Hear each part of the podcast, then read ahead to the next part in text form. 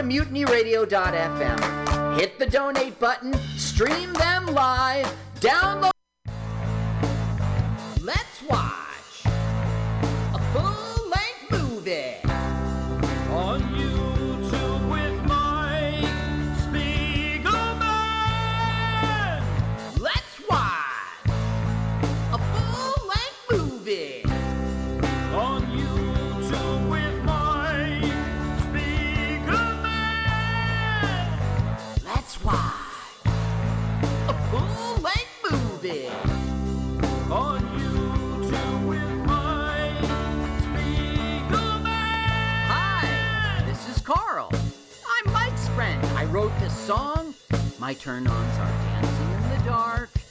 On a lark, and peeing in the park. You should follow me on Twitter. It's Jokes to Carl. That's the duh of Francais, not the duh of dumbass. But never mind that. Don't follow me now. Follow me later. I mean, for right now. ah, let's watch a full length movie.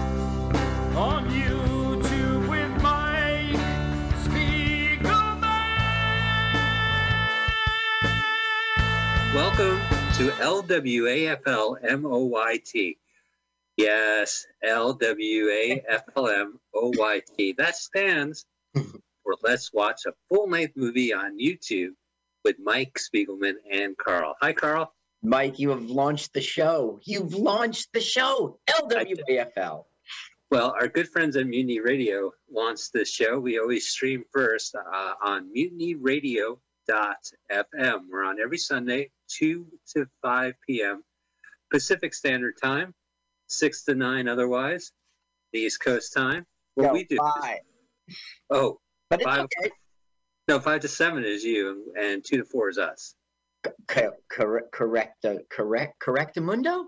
Correct, the Mundo? Well, that's what you say uh, in, in the middle of the country, in Milwaukee. Mm-hmm. Central Time. Central Time. Uh, yeah, you know when when Fonzie jumped the shark on Happy Days, they actually had to travel to California. Oh, that's yeah, that's right. Because that show took place in Milwaukee. Now Right. I've been in Milwaukee, Wisconsin, and we're digressing. And believe me, Mike, it's nothing. It's Trenton. It's Trenton, New Jersey. It's It- nowhere. it's, not, it's nothing like the TV show from Burbank, wherever the hell they shot it. I'm sure there could have been a diner like like uh, Al's. No, we've talked about this on this show. Sock Hops only exists as production manager has to create a set. It's Right. not based on real life shows. Well, we are really excited, man. We are chomping at the bit to talk movies. Here's the deal.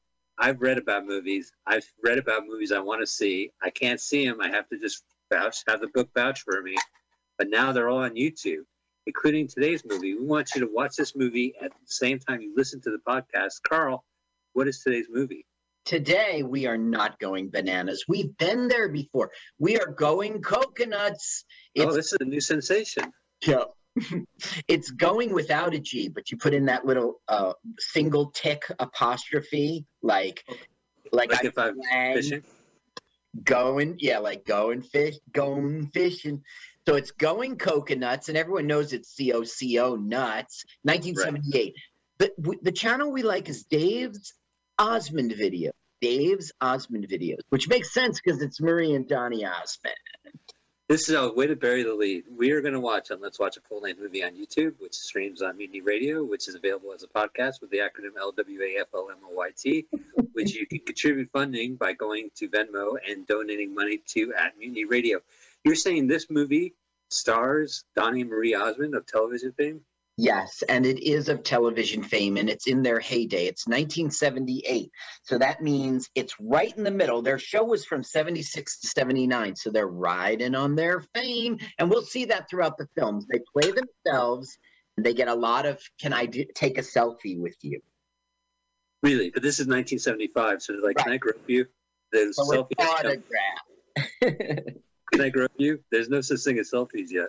right. So it's all autographs. Right, Today's selfie. All right, Carl, I'm very excited. If you haven't heard about Donnie and Marie, they are a musical sensation and television sweethearts who had their own Pollyanna show with their family, as they were originally the Osmond family, but they broke out. And in their heyday in the 70s, they made this theatrically uh, released gem. So we're very excited. So here's what we want you to do. As Carl has mentioned, movie's called Going Coconuts uh, with an apostrophe instead of a G at the uh, end of Going. It's 1978. Eight. And who, one more time, who, which uh, channel are we watching this from? We like Dave's Osmond videos. Okay, Dave Osmond, very cool. So go ahead, click the link, hit pause, move the timer to zero zero zero. We have a special celebrity comedian countdown. Yeah. Uh, it's celebrity comedian, uh, Right. somebody that Carl has met on the circuit Yes. and is willing to take the time, and Carl's willing to take the time. So I'm, I'm done slagging this show. it would be nice if there was a comedian not from New New Jersey, but hey, who am I, right? I don't do any work for the show. Why should I be the one dictating? Mhm. So very excited. I don't know who this comedian is, except they're hilarious. We please, Carl, take it away.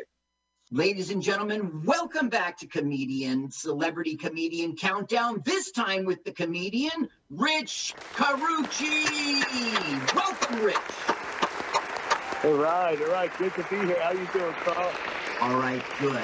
Now I'm glad to get you on because you are for real a real comedian. You're no open micer. You have a drive to be in stand-up that's coming to fruition. Uh, yeah, I actually, my grandfather was a comedian. So growing up, he would always uh, do his acts for me and my friends. So I was always a fan of comedy. He would show me on TV. We'd watch all kinds of, uh, you know, Lou Costello, Abbott. Mm. You know, he was a big, big fan of comedy. My grandfather and uh, Italian American comedy, and it rubbed off on me. And 20 years now, over 20 years now, I've been performing. I produce shows, I perform, I travel. I'm uh, pretty much doing comedy full time now. That it's going to be close when it comes back. Uh, but uh, I love it. You know, my passion. Clearly, it Yeah. runs in the family, you know, and that's great. Absolutely. So you had he was, you uh, have a day job, of course, and you had the most interesting day job. You were a 911 operator. Tell me about that. For 26 years, I was a 911 operator, and uh, I kept. I had to keep. Uh, you know, I had my job, and the job was too good to leave. I had the job before I started doing comedy, and uh, you know, the job was too good to leave. And I remember my friends like Otto Petersen used to tell me, "Never quit that job." He said, "I'm not saying you're not funny, I don't have medical. I don't have a pension." He goes, you'd be crazy to leave it. And I kept the job. I was able to keep the job and single parent and uh, keep doing comedy. It was uh, juggling like crazy, but I kept it. I retired. I got lucky. I got out before the pandemic hit, and I've been I got out with a pension. So God bless that job, boy. It got me uh, got me some good stuff. Now, I'm sure you have lots of experiences, and maybe they're not so pretty, lots of stories out of that. But I'm curious did any 911 experience ever make it into your material? Absolutely, absolutely. I, you know, in a roundabout way, yeah, yeah. It's a, it's a very stressful job, so it's, it's you know, you, you should use a little laughter in it afterwards. But uh, yeah, no, there's you, you deal with so many people that it's it's some of them some of the stuff you can't believe. You just it writes itself. You're like, you're kidding me. You know, Now- it's uh, you can always count on people. Otherwise, what they say, if it wasn't for everyone's stupidity, we wouldn't have a job. That's what's like, you know. Now, you, You know, are doing the stand up, but you're also playing the role often of producer. I've been with you at Flamingos and Hackensack. You've got this great show you do at Lenora's. Uh, tell me about how you got into that and, and, and why you're sticking with it.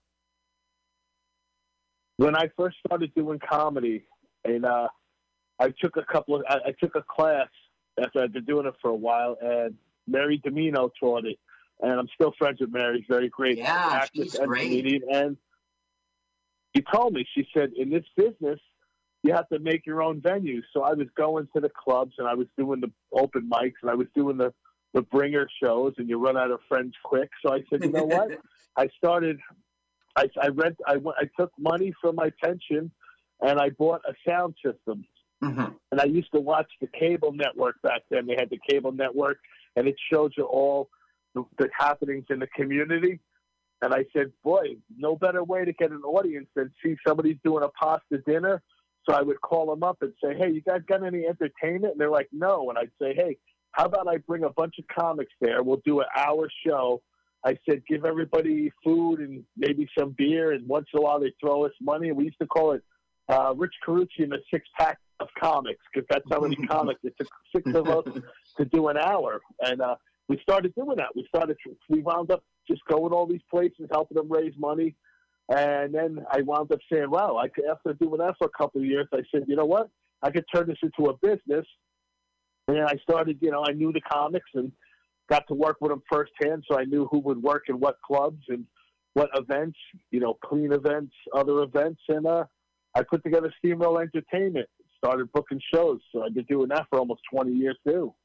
That's great. That Keeps me pretty busy. Yeah. Okay, Yeah. so how can people find you out there on social media or on, you got a website or how can people uh, check you out?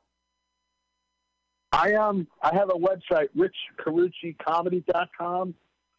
I'm also on Instagram, Dick Car Dick Car 64 or uh, Twitter at Rich Carucci, or check me out. I'm on I'm on uh, Facebook. So I'm I'm out there and I I travel a lot.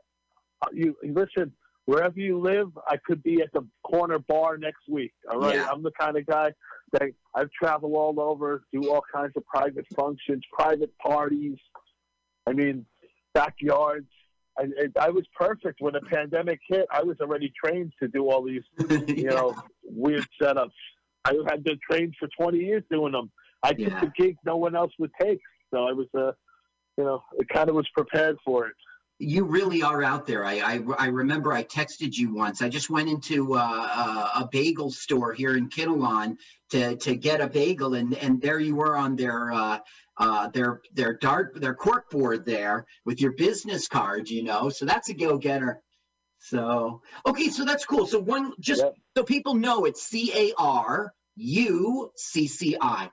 Now, Rich, Yep. everyone at home is going to watch this movie with us and they got to press play at the same time as we do in the studio. So why don't you take it away and give us that comedian countdown? You got it. Three, two, one, go. Oh, thank God. That screen grab for the YouTube video is from their movie poster, and it's hard to look at. Here we go. Yeah. Osmond Production. Oh, so this is Dave's apostrophe S Osmond's video. So Right, it's it's not Dave Osmond. It's Dave's. I thought it was like one of his brothers and sisters. Look how classy this is. They're going right into the poop uh, Tropicana. Logo. Yeah, it is 1978, and it's the era of disco and big lights, and everything's flashy and giant. These are sort of like the lights on the dance floor when you're, you know. So that's what they're trying to do. This is the Donnie and Marie that you and I know. You know that I'm a little bit country, I'm a little bit rock and roll. They, this is them doing themselves. Now, how many versions of Donnie and Marie's? They were originally started off as as the Osmond family, and then I guess they broke out. Well, yeah, the Osmonds, the they, they were called the Osmonds, and it was only the brothers. It was five of them, Donnie and his older brothers, and they had like top ten hits and gold albums. And but in the early '70s, Donnie Osmond alone put out some records, and he got top ten songs, nothing gold. Then in '76, Marie shows up, who Wait was minute, I just got an advertisement, Carl. huh? I just got an advertisement. Oh darn. Okay, I will pause that. Should we just? Hmm. What, what, what number are you on? I'll just catch up. a minute and tw- thirty, a minute thirty-one, a minute. Oh yeah, yeah. I'm I'm at the same, but for some reason an ad popped up. That sucked. I hope there aren't ads on this thing, or maybe we're gonna have to rethink this. Um, we're- good, Carl. It's nothing nothing foreboding to have an advertisement in the first 90 seconds of watching Donnie and Marie. it throws we people get off. that ad, ad out of here. I don't care this one simple trick. I'm 67 and I'm okay with my body. I Did don't need to see an ad for a video. One of the listeners commented on Facebook, like in the middle of the episode, I finally got synced up. I don't know, man. We can't solve Oh, that's problem. Oh, that's my friend Ira, who, uh, yeah, he's been on the show doing the Christmas uh, trailers. Oh yeah, sure, of course. Yeah, we want to give a shout out to Ira. He actually com- Yeah. we have a Facebook uh, page. It's very easy to find. It's let's watch a full length movie on YouTube. And he said he couldn't have synced up, but he mentioned he liked the East Coast pizza joke, and I Right. So I'm like, that's very deep. He listened to at least an hour of our show. oh, he's the one. Okay, now this guy is Sid, and Sid is feeling pressure because they got to get on the plane to Hawaii already, and he's they keep taking encores. Those crazy kids. Crazy kids. I gotta say, responsibility. I love her hair. I've always loved her hair, but look at her hair is great. Her hair is the times, right? Yeah, it's short, it's perky, it's Right. full, but it's so voluminous. Right. She's perky. That is what she is. Yeah. You can't have you can't have like a short haircut when your hair is about to explode. Oh, here's here's what I've been waiting for. Watching Marie get her hair done. no, but she's getting rushed out. They're all go to Hawaii. Remember, gotta go to Hawaii. this way, Marie. Whoa, bye. Was that guy in the tux like Jimmy? uh, yeah, the guy in the tux was just sort of like uh, a backstage. Uh, I, okay, by the way, the internet thinks it's important to let you know that they're now in Honolulu for real. Is this the airport? Look Yeah. how casual it is. It's the well, yeah. It's got Truman Capote in a phone booth, a phone booth, and then, and then a Well- Coke uh, machine with the Coke ripped off. It is Truman Capote, isn't it? no, this guy was uh, Mike Brady's boss, Mr. Phillips. And Oh, God. is Lurch. Yes, that's right. Ted Cassidy from, from Addams Family. That's right. And he's one of our Star Trek connections. Oh, really? He played a, like an alien? Uh, yeah, he was on Star Trek. He played an android. And he Uh-huh. also had two voice parts because his voice is very deep and rich.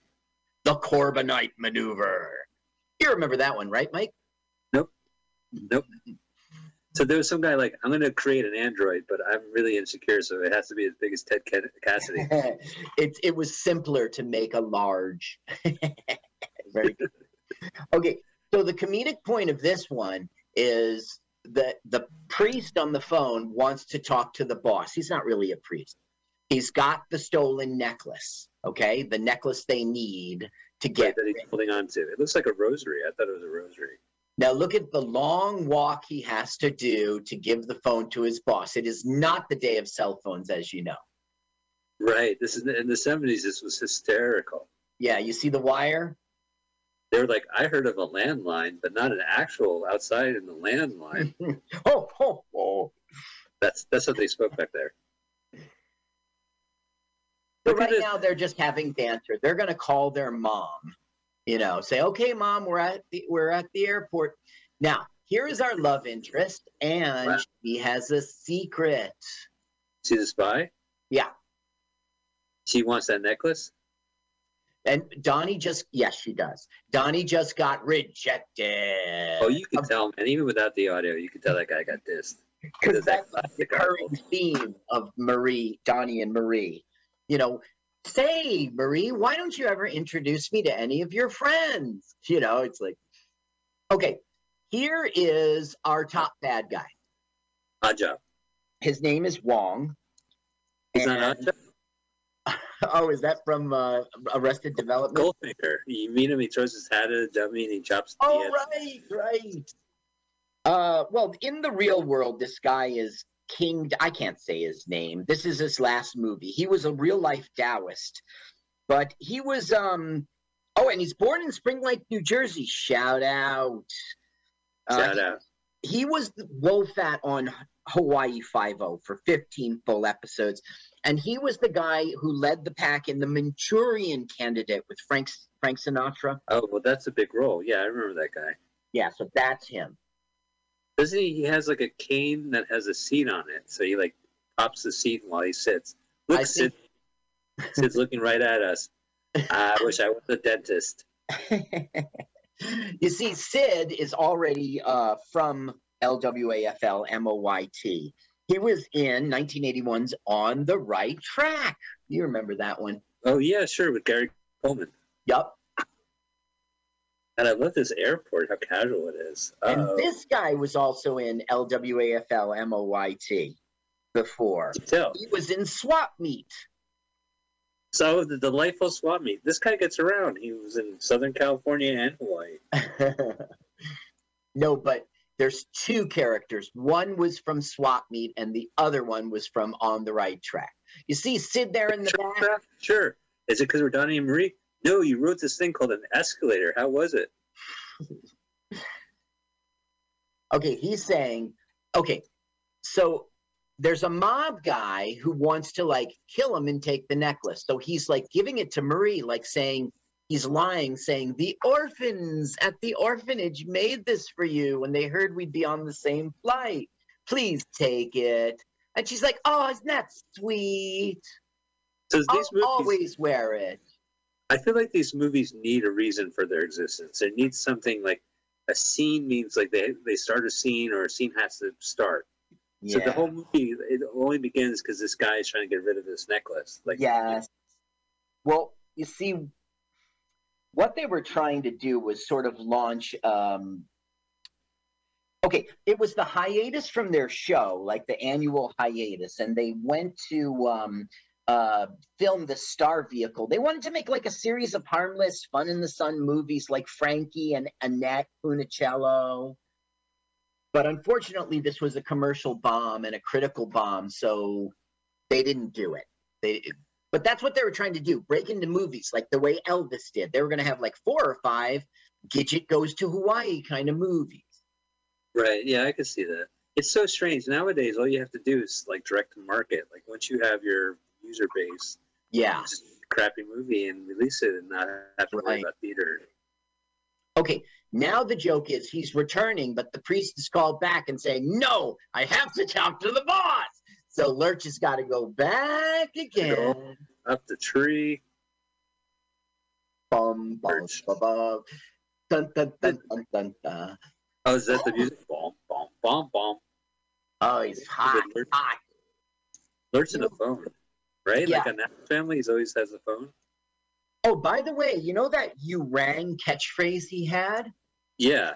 Okay, so they hired him and he was a mute. He came onto the set in his thing and he just ad, ad lib said, You rang with his low voice, you know? And that Gomez guy says, Ah, yes, Lurch, you know, and just went on with the scene. And they loved it. And it be, you know, his catchphrase was born. He just, he was fucking around. Oh, so he wasn't gonna have any lyrics, uh, lyrics, any lines, unless for Right. He was mute, mute.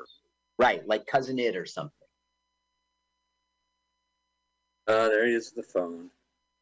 So he's finally there. Yes. Mm. What? By a cell phone? Fuck you. um, Mike, this might um, blow you away, but he's barely Chinese. His mother was Chinese, Spanish, English, and Egyptian. His father was Italian, Portuguese, and Zulu. Uh, I think So- in Manchurian Candidate, was he supposed to be Korean? Uh, no, that was China. Remember, China was the communists who Right. wanted right, to get a sleeper in the White House. Oh, he's reading Western Airline. Oh, there's the spy. Yeah, and she's see, Donnie was coming on.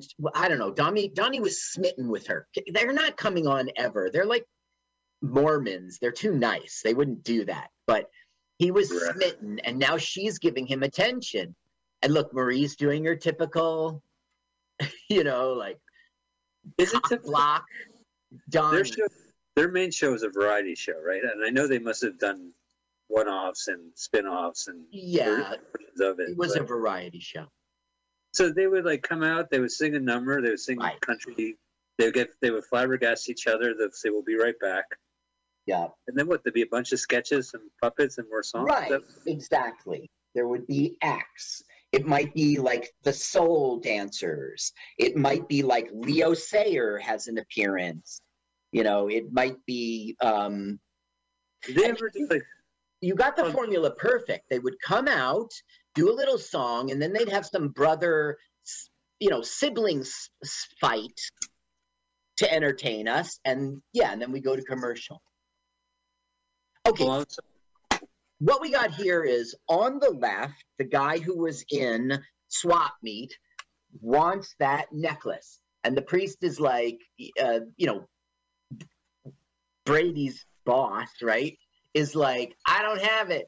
And so Marie was going to come over and show him that he's wearing it. I don't know. It's just pressure on him. Now the the guy is go- the underworld guy. His name's Mark Lawrence. He's going to kill Charlie. He's going to kill the priest. we just gonna kill him on the plane. That's gross. Yep, just going to kill him on the plane. I mean, it's bad enough they're not wearing masks, Carl, but to have a dead body on the plane, that's Yeah. just like, Agree, agree. Look, Western Airlines. I never heard of that. Oh, good old WW, uh, v, VA. He goes, here, drink this poison. Okay. Where'd you get it? I got it from the po- the poison stewardess. They prefer to be called poison flight attendants. Nowadays, they're poison flight attendants.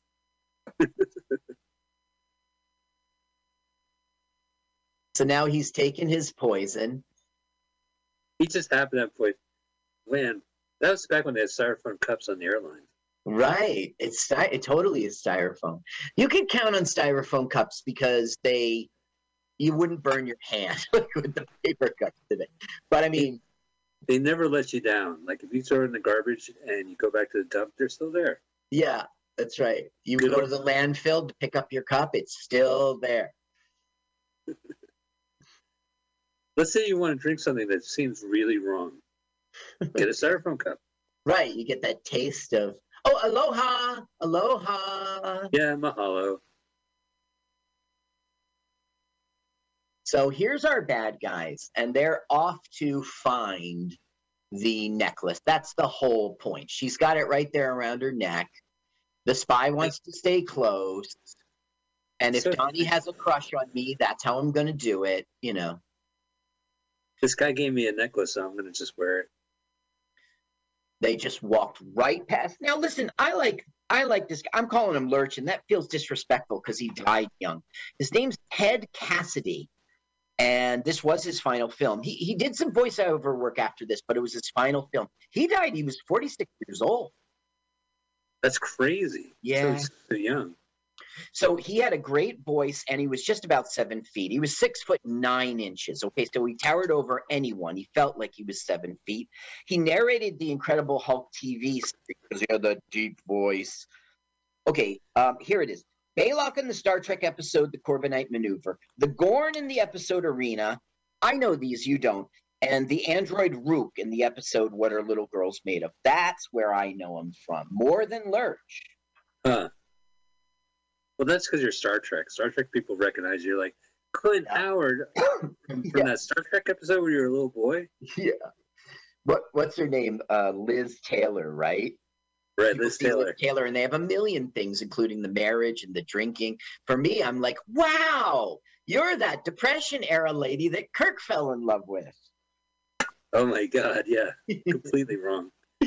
Um, he was also Ted Cassidy was also once in Lost in Space, Beverly Hillbillies, and check this out, Mike. He was in a two-part, six million dollar man episode, The Return of Bigfoot. Guess who he played? Uh, secret agent against Bigfoot. Who? Yeah, He, right. he played Bigfoot. Yeah, he played Bigfoot, and he came back. Did you just see that? li- Did you What? just see that, Carl? What? No. What? They're outside of Hertz rent a car. Oh, and he jumped like He jumped OJ. the like the OJ Simpson commercial. Yeah, and then the little kid and Lurch gave each other knowing looks, like, "Wow, I guess it's you know like Yeah. in real life too." Well, because in, in in '78 they didn't have much uh, social media, so they only had four channels that showed the same commercials. Yeah, that's right. Kids listening today, imagine if you had the internet, but you couldn't talk back. I'm just imagining kids listening to our show. yeah. Anybody listening to our show as a kid, maybe not Ira. They're like, "Hey, slow down. We're still writing notes about this Donnie and Marie character." Sid, stop pressuring us. We're not going to the hotel. Let us drive around a little and sightsee. Okay, kids. They're in Honolulu. They are in Honolulu. They're on the main island, and that's where they'll stay the whole thing. This is pretty much shot like in a hotel. Let me see here. Oh yeah, I wouldn't expect anything less. They literally started the show at the hotel at the airport. Yeah, right. And that's the way they're going to continue. Uh, here it is Royal Hawaiian Hotel in Honolulu. Uh, that's where they perform, they stay. Wa- Waikiki, Waikiki Beach, Honolulu. They'll be on the beach uh, for a scene. And oh, Oahu, Oahu, Hawaii. Oh, it's that's uh, Ohio. Oh, it's okay. So they'll be in Ohio and they'll also be in Hawaii. Right. And they're passing New York City there. You can or downtown LA. You see downtown LA behind. I did. I saw the Capitol building. Okay. Now, for some reason, two separate factions who both want that fucking necklace are going to begin to attack you know each other and Donnie and Marie. It's it's bizarre. Well, we have to get this movie started. Yeah. I, I applaud them for that. Now, this guy who I say was in Swap Meet, you surely know his face. He was in a million things. He always played like the mobster, like the underworld guy. Yeah, no, I recognize. He crashes into a driving school and steals the driving school car with a drive with a student inside, and that'll be our comedic point, you know, for a little while during the chase. Oh, he's going into the car. Oh, and it's Right so this way, oh, Mrs. wait. Old Man. Yep.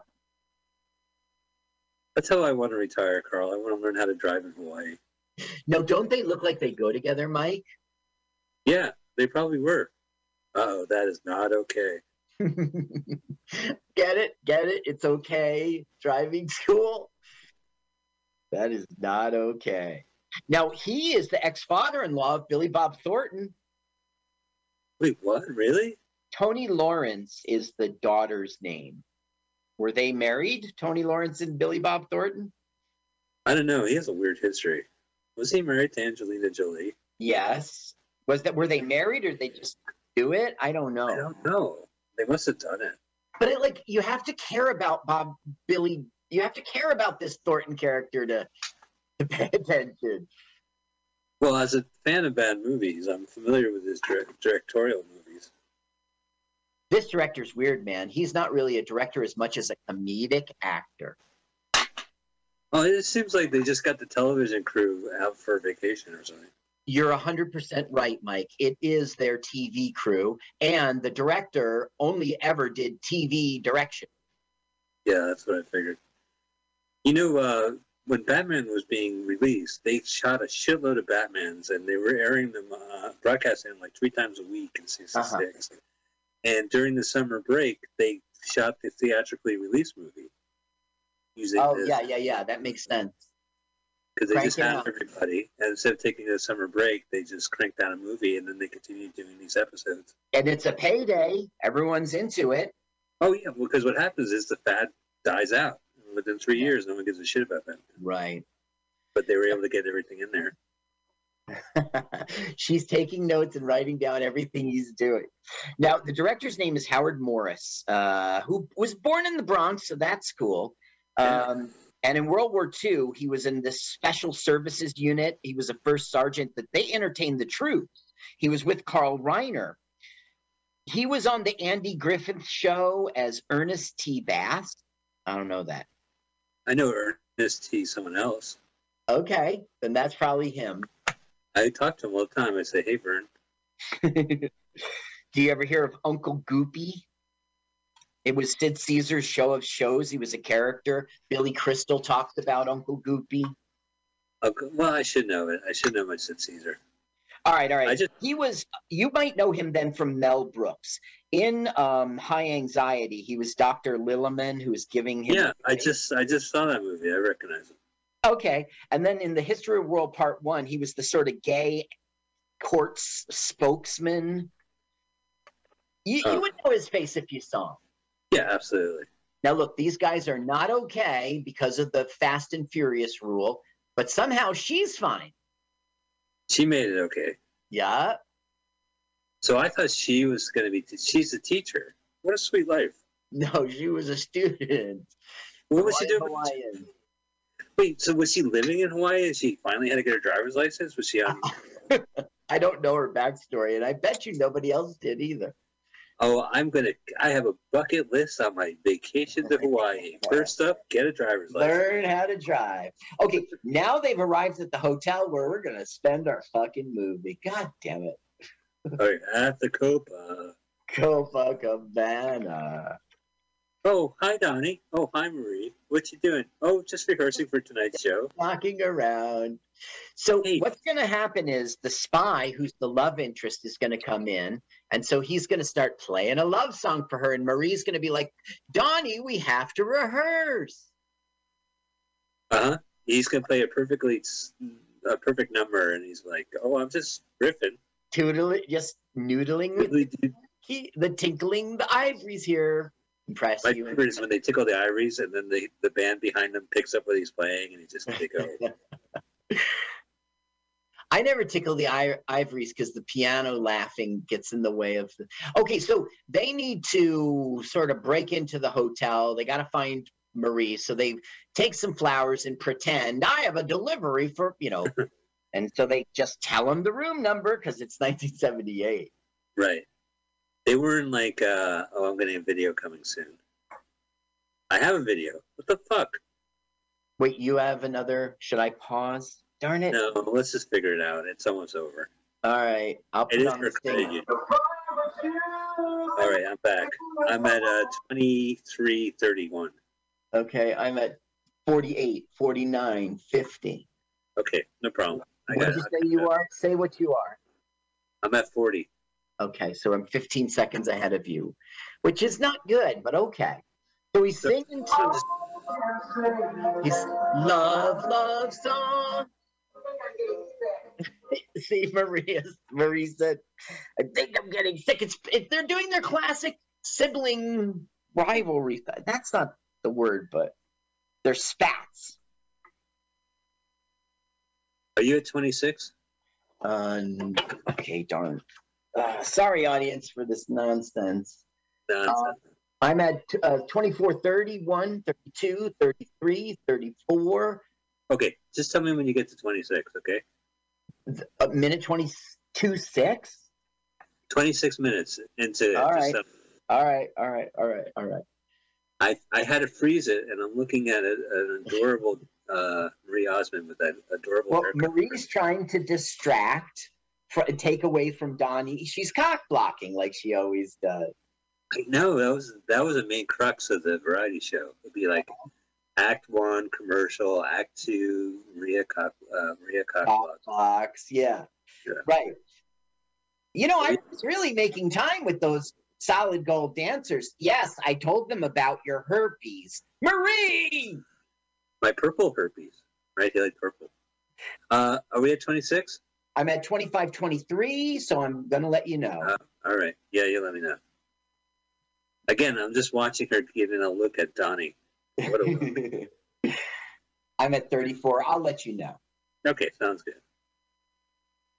Marie's, t- oh, she she does her eyes all cross-eyed. She's so cute with those big cute. choppers. Okay, it's about 10 seconds. 40, 50, 51, 52, 53, 54, 5, 6, 7, 8, 9, 26. Nice. Nice.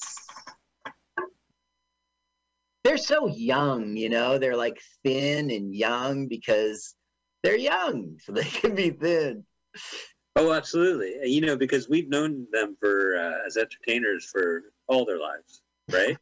I guess, yeah. if we I were mean- older than them, we would have known them all their lives.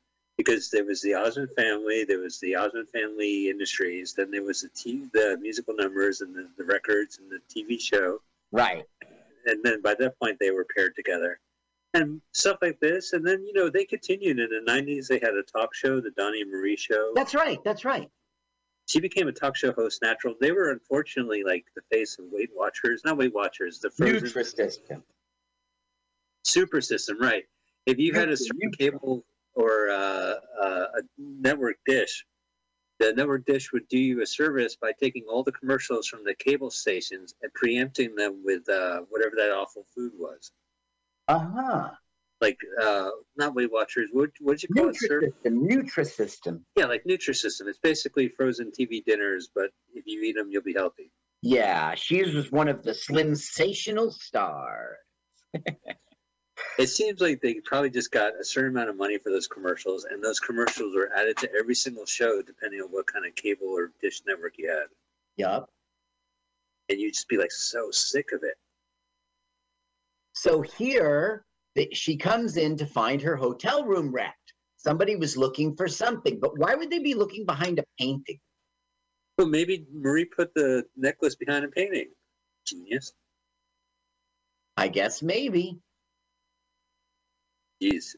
Jeez. thought so. You would think women would be like excited to be next to Donnie Marie. No, she is not excited. She's like, why can't Marie come when we go out tonight? Oh, oh you're not Shaun Cassidy. Are you Shaun Cassidy? Did I fuck this up? So he's being goofy and it's not working. Well, he should try a little rock and roll. As you go, oh, oh, oh, oh, oh. Look at him. My God, he is young in this. Yeah. And he's doing his shtick. So Maria's perplexed. What's going on? And look, Lurch is there still looking. Oh, she, yeah, they didn't even notice. I shouldn't call him. Lurch. It's not nice. Ted Cassidy. Oh, no, but when he's mean, you call him Lurch, right? Look, he goes, get away from me. See, he just pushes him. He'll do it again. Watch. He goes, would you just get away from me? Watch. Hey, push. And he goes, ah, fuck it. He runs away. now a chase will pursue. He's a good comedic actor because he just flailed his arms like, ah, I'm out of here. Forget it." Well, I mean, he probably taught them how to act. Yeah, right. Look, there's me. There's me right there, right, without the shirt. Wow. Yeah, I, I apparently walked into the shot, is what they called it. I don't know the term. This is that Waikiki Beach when he's doing the chase. Now, Oh, this- you know the um, movie that you were in uh, when you got bumped into in the subway? What was the name of the film? Plug that thing again. Uh, Code? what? The Thieves Code? The Thieves Code. And I watched it to the end. You got to watch it to the end so the guy gets his seven cents or whatever. And remember how aggressive you were in that? Hey, what are you doing? That's the Mike I like. I love that guy. Uh, funny. Yeah, you're like pissed. You're like, hey, look at me. I'm walking here. Yeah, no, I was. That's a movie called The Thieves Code available on Amazon Prime. I'll also be performing at uh, Comedy Day on September 19th. There we go. Got my plugs in. Boom. Okay, now Lurch gets away because Donnie gets mobbed by selfie people. Their autographs. Yeah. See, they all have their books. And he goes, ah, I'm out of here. Why do they call it autographs? You have to manually do it. it's not, yeah, you manual. It should be a manual graph, if anything. You Right? manual graphic. Now, one time Marie Osmond was on Dancing with the Stars, season five, and I watched the clip because I read about it in the research. She faints. She faints. Really? Yeah. If you put in Dancing with the Stars season five and Marie Osmond and Faint, not necessarily in that order, you'll get the clip. She was very happy. They had done some uh, dance routine, her and her um, dance partner, whose name I do have here. And she was very excited and talking with uh, that home Ken videos guy, you know. And then Oh, Dave Cortez. yeah. So the guy, one of the judges starts talking, and you hear audibly Marie's breath. She's going, you hear her, right? And I guess she, then they cut back to her, and she just went down. She just went down. And the, um, the uh, funniest home videos guys was like, fuck. And he just, he went down like a paramedic to attend to her, you know? And then they cut away to I've, I've actually watched that clip. The America's Funny Home Video guy added sound effects when she fell. yeah. Boo! And He added a sound of Marie's butt going, ouch. I'm Marie Osmond's butt. Very nice. Boing. Boy. Anyway, she um she explains it by saying in the next week by saying, "I forgot to breathe." And when they came back from commercial, the uh, funniest home video guys was like, "I have to tell you that well, the first thing Marie said when she came to was, "Oh crap." Oh man, she really cursed like that? Yeah, she said, "Oh crap." You know, I saw a light and I was going through a tunnel and I realized it was the end of my life. And then I said, oh, phooey.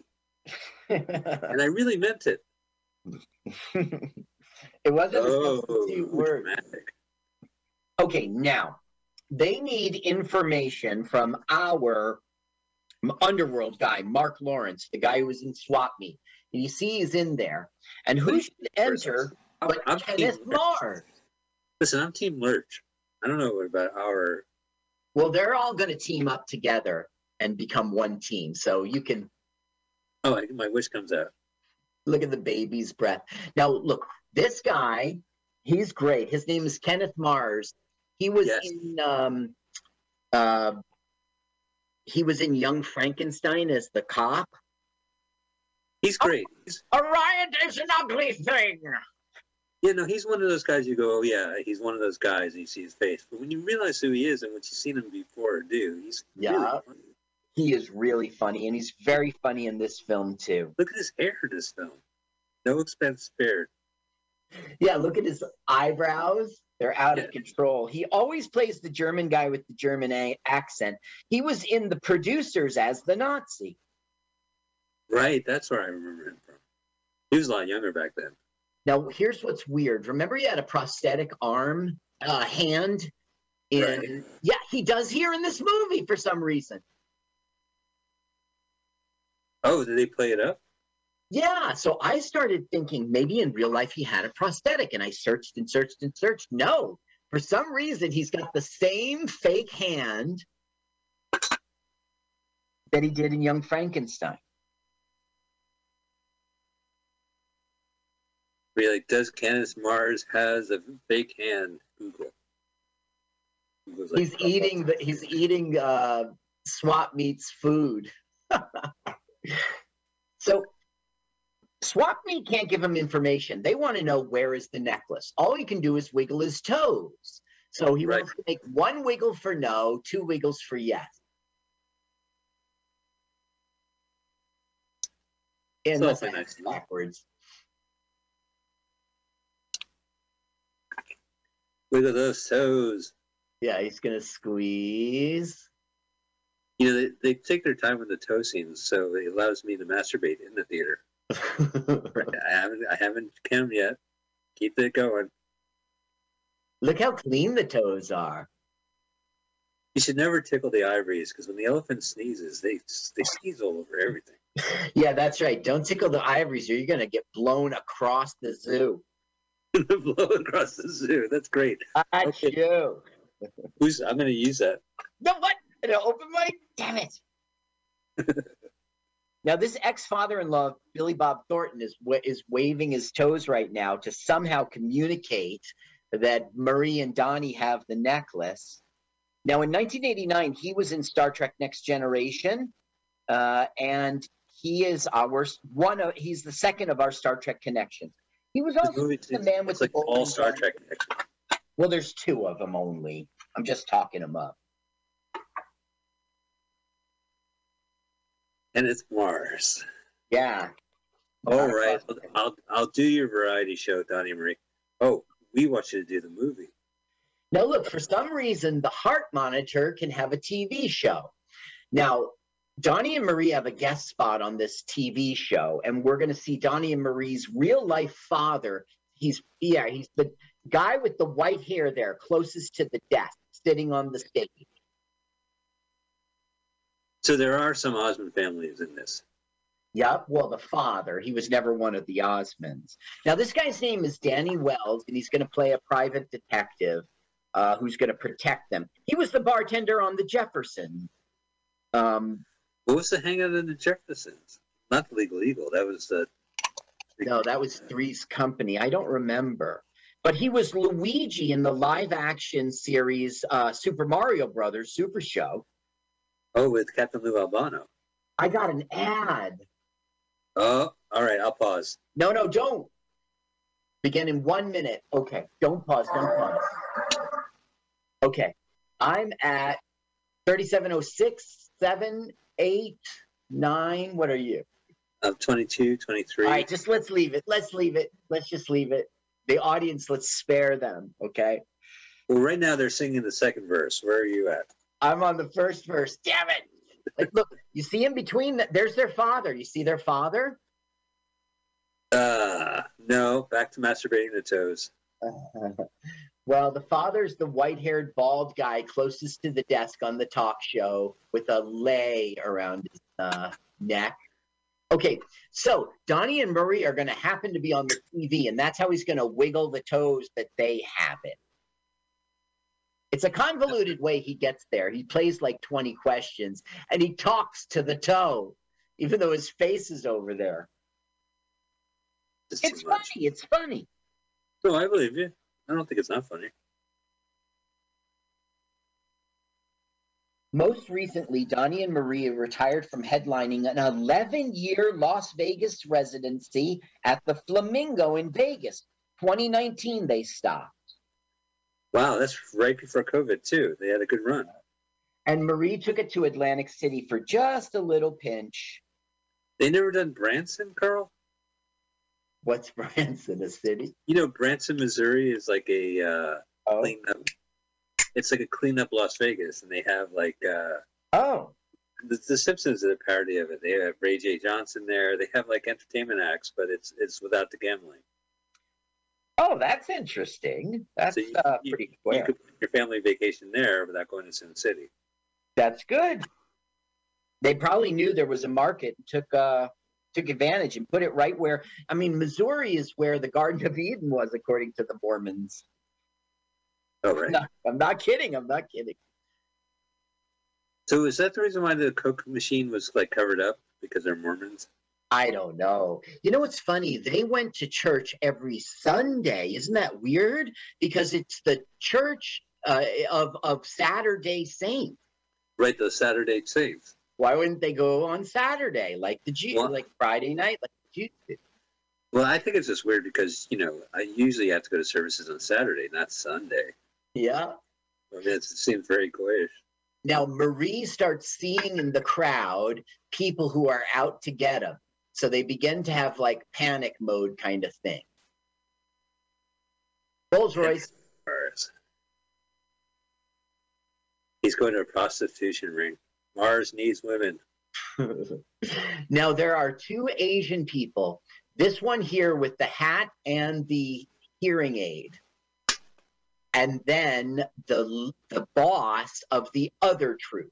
It's it's a little weird, but okay. Now we're going to have a very long scene in which Donnie is trying to talk Marie out of coming to dinner tonight so that he can make time with the spy. With the spy, right? Right. And it's like back and forth, sister and brother stuff. Do Maybe you I'll mind? Can you just let me watch Marie Osmond eat a banana? yeah, but she's biting it. She's not. That would hurt. That would. I know she was biting on the side. So this came out in Hawaii first. Then they released it worldwide. Um, Weird. What in honor of Hawaii? Thank you, state, for yes, yes, it was that. And they went to the premiere there and everything. Well, I can see they premiered it in Hawaii. Sure, it took two months to shoot it. Two whole months. Yeah, It really shows. When it went to U.S. rentals, that's when they made a little money. They made 1.2 million dollars. I watched a lot of Donnie Marie on television, but I don't think I've ever seen Going Coconuts on the TV. No, no, it was uh, it was theatrically released and then later released to video. I don't know if it ever made it to DVD. They're so young. They're so young. Look, they have no double chin.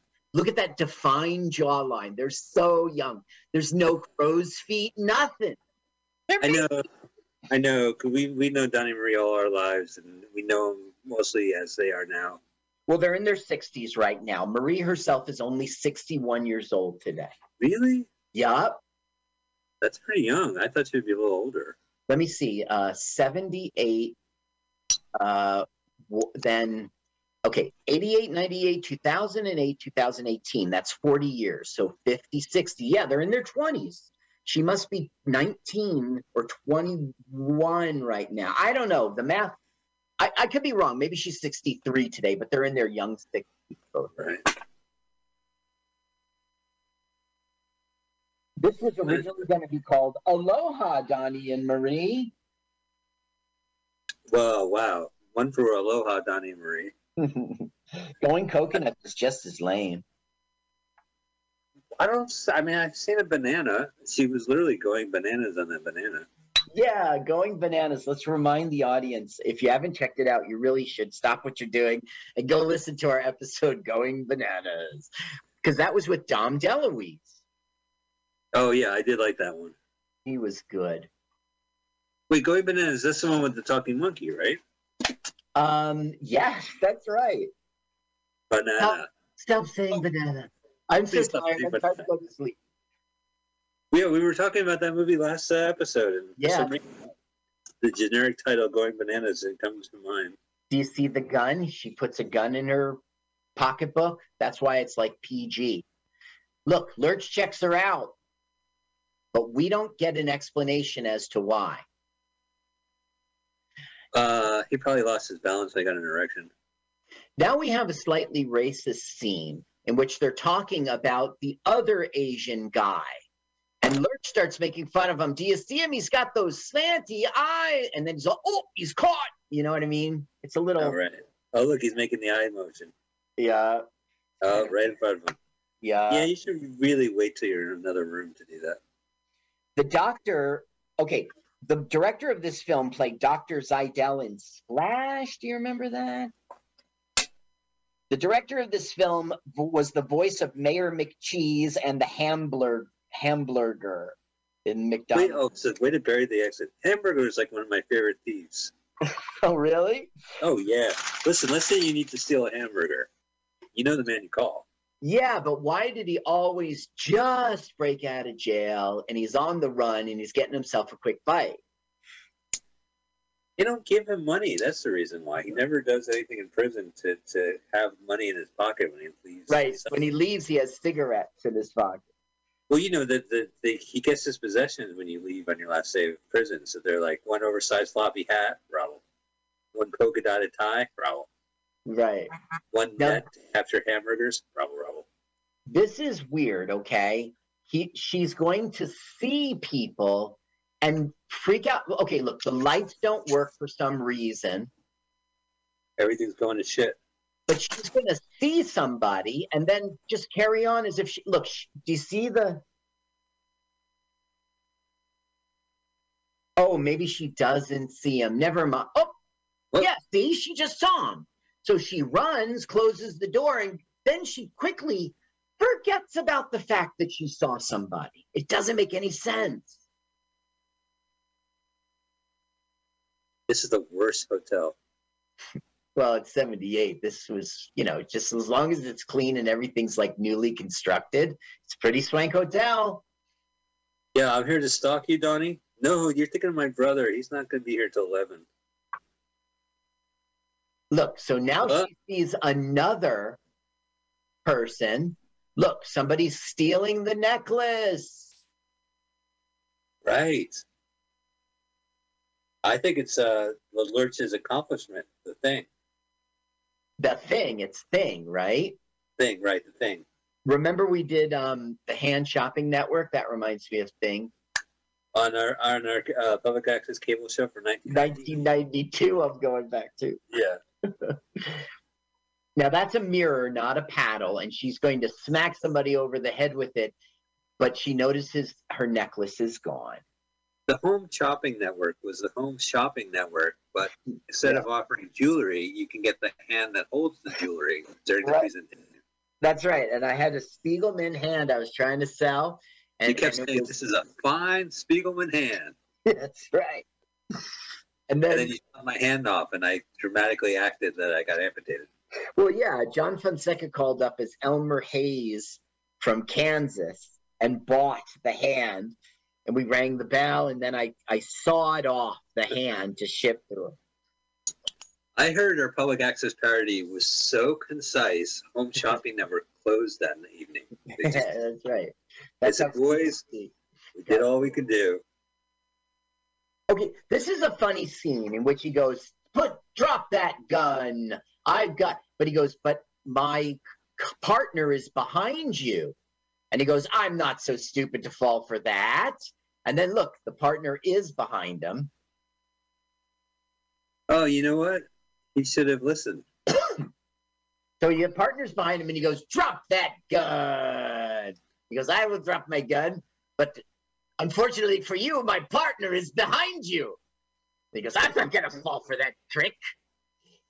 Now, is it me or without Ted Cassidy's uh, outfit? I'm looking at Brad Pitt. You are not looking at Brad Pitt. None of these three.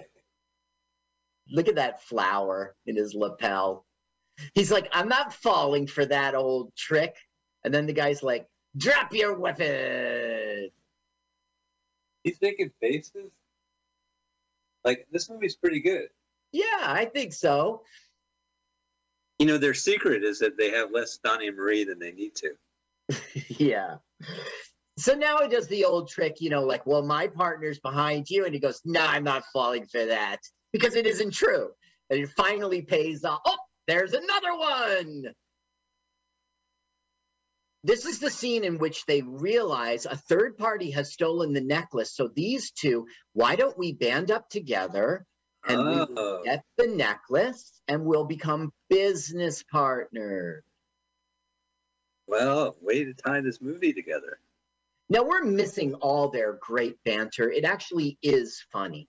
Uh, Oh, I, it's because of who the actors we've got going on here. They make it fun. Well, like you said during when we watched tracks, this this seemed like a movie that I'm going to watch again, just without us. Like, would you recommend the audiences to watch this movie without us? No, no, because Donnie and Marie, this movie is a stinker, but these are gems here. I would recommend going to YouTube and watching clips. Because of this, because of this. If you watch this film for real, you got to endure Sid going, Why did you steal the necklace? Because Marie will forget all about it. And they're going to throw it in the wishing well. It's, it, like, okay. Um, Kenneth Mars is great in this film. He's hilarious. Um, Ted Cassidy is great in this film. The bad guys are really funny. I can't say his name. It's Kling. I don't know. The guy who's playing Wong, he's hilarious. But most of this film is 70s, you know, clean cut, wholesome. It's not funny. Another thing about Johnny and Murray drives me crazy is they're good performers, but that's it. They don't really shine with the talent, you know. They do their job great. They're choreographed. They know all the steps. They don't miss a note. But but they're they're flat. You know, I blame their father. If their father was Murray Wilson from the Beach Boys, they would be Uh-huh. in step. Gotcha. that's right. Abusive fathers are the best. Oh, when you have, when you're trying to get like a Jackson Five or Yeah. is going, there's nothing like an abusive father that's to put the entertainment in line. Crack the whip. As an audience member, you can I can tell the difference. Do it again. Again. Dad, I'm so tired. I am so thirsty. Again. Listen, your brother writes the song, you write the melodies, and you sing the harmonies. Oh, Dad, come on. Nope, too late. I already signed your roles. Look at his tie. The cop. That's a cop. And he goes, "We're going to dust it for fingerprints." So Donnie knows he's gonna get caught. So through his teeth, he's going fingerprints. It's Oh, through his teeth? He's gritting his teeth, which is causing a major noise. Yeah. Look at his face. He knows he's gonna get caught. Sid knows it too, and it's amusing to Sid. Right. Sid can't wait. You guys are busted.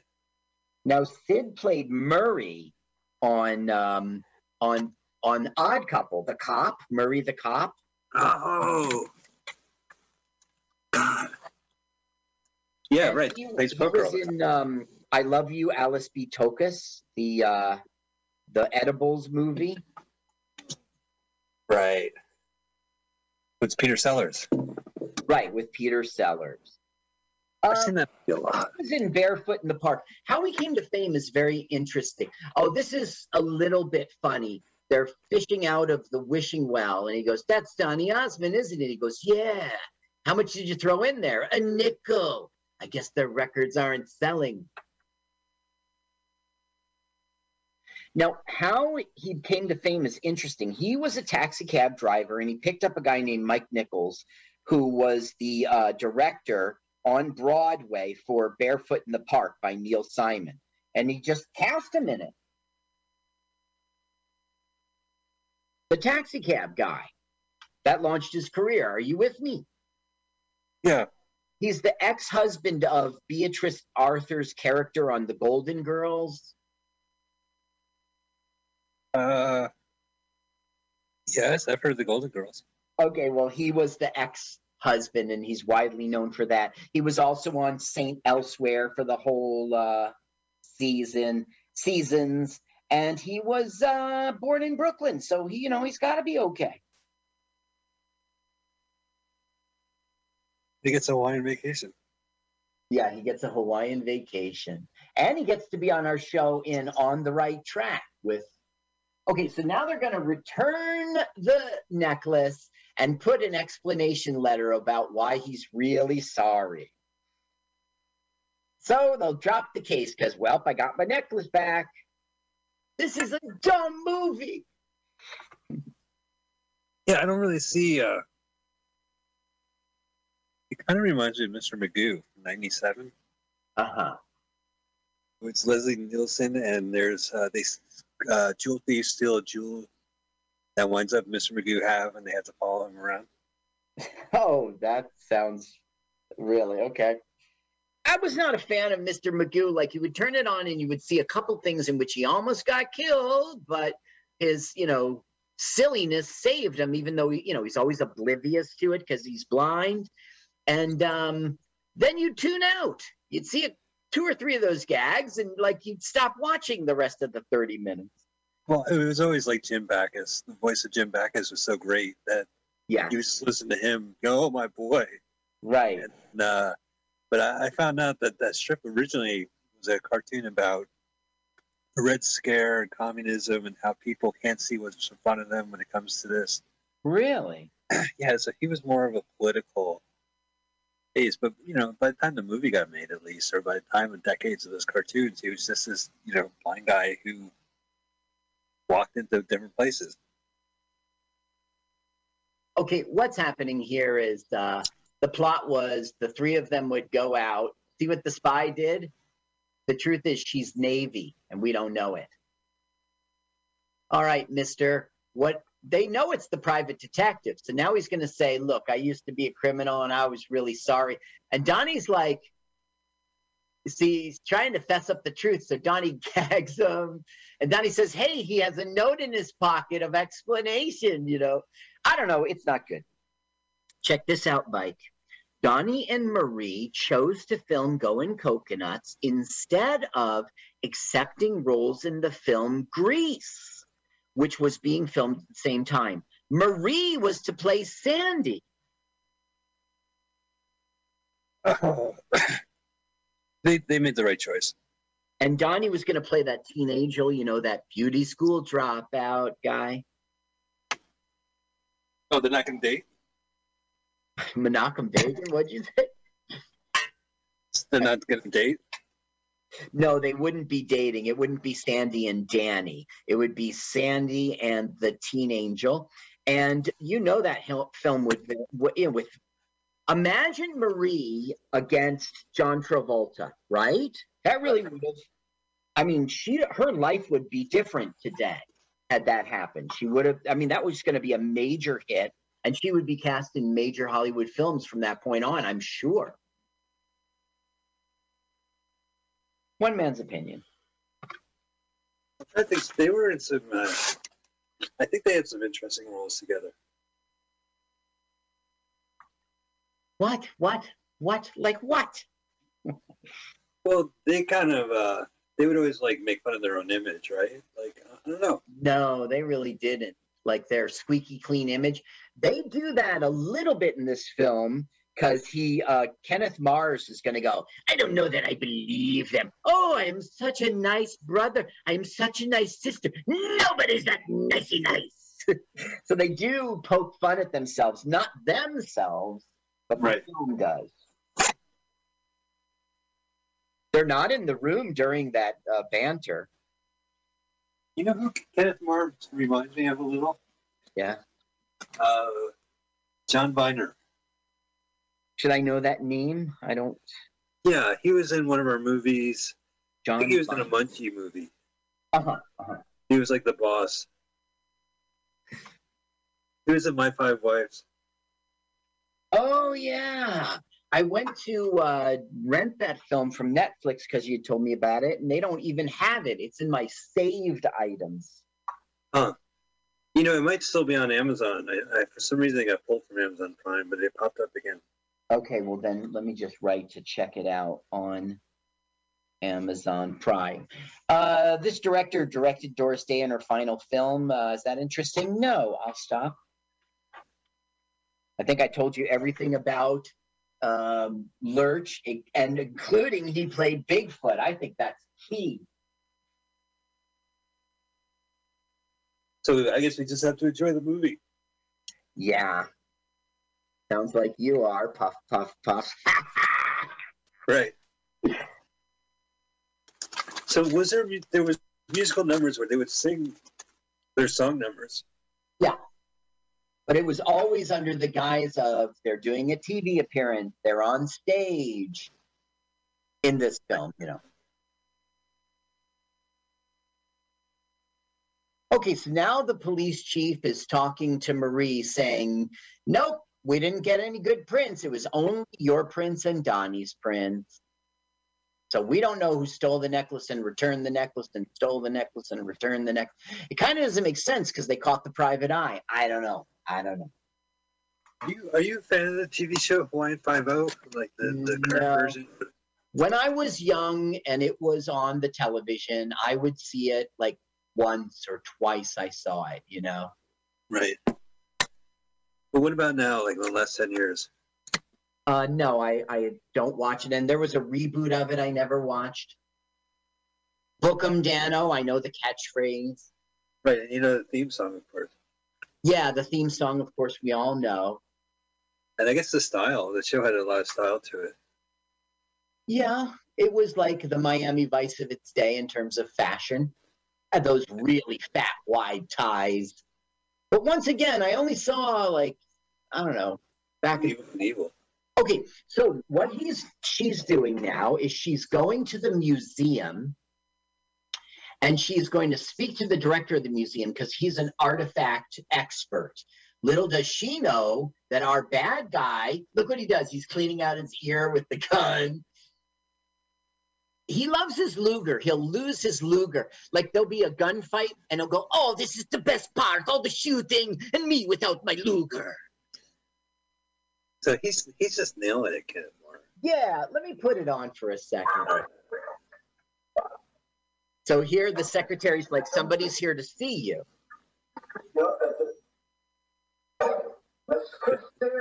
There goes. All right, fine, fine. I'll see her. Now, it's Marie Osmond who's come to have this, bit- you know, it's his good luck. So the necklace has just now fallen into his lap. See? It's so weird that he has a, a uh, fake arm. Uh, his, he has a hydraulic hand, which is a reference to another movie. Right. I think I, it's got to be right. It's got to be a reference to the other film because Oh, if you if you have an actor who had a, like a hydraulic hand and then have pro- you know, prosthetic, prosthetic. was that hydraulic, right? 'Cause it moves up No, hydraulic is like a method to lift something with compressed air. That's hydraulics. Like, uh. All right. uh, like looks like a shock absorber in it. So he, he could just use his. He doesn't have to do all that. He could just use his hand as is. So now he like lies to everybody. He doesn't tell them that Maria's here.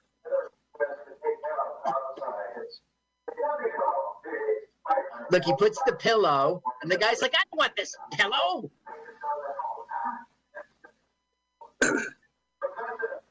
Yeah, look.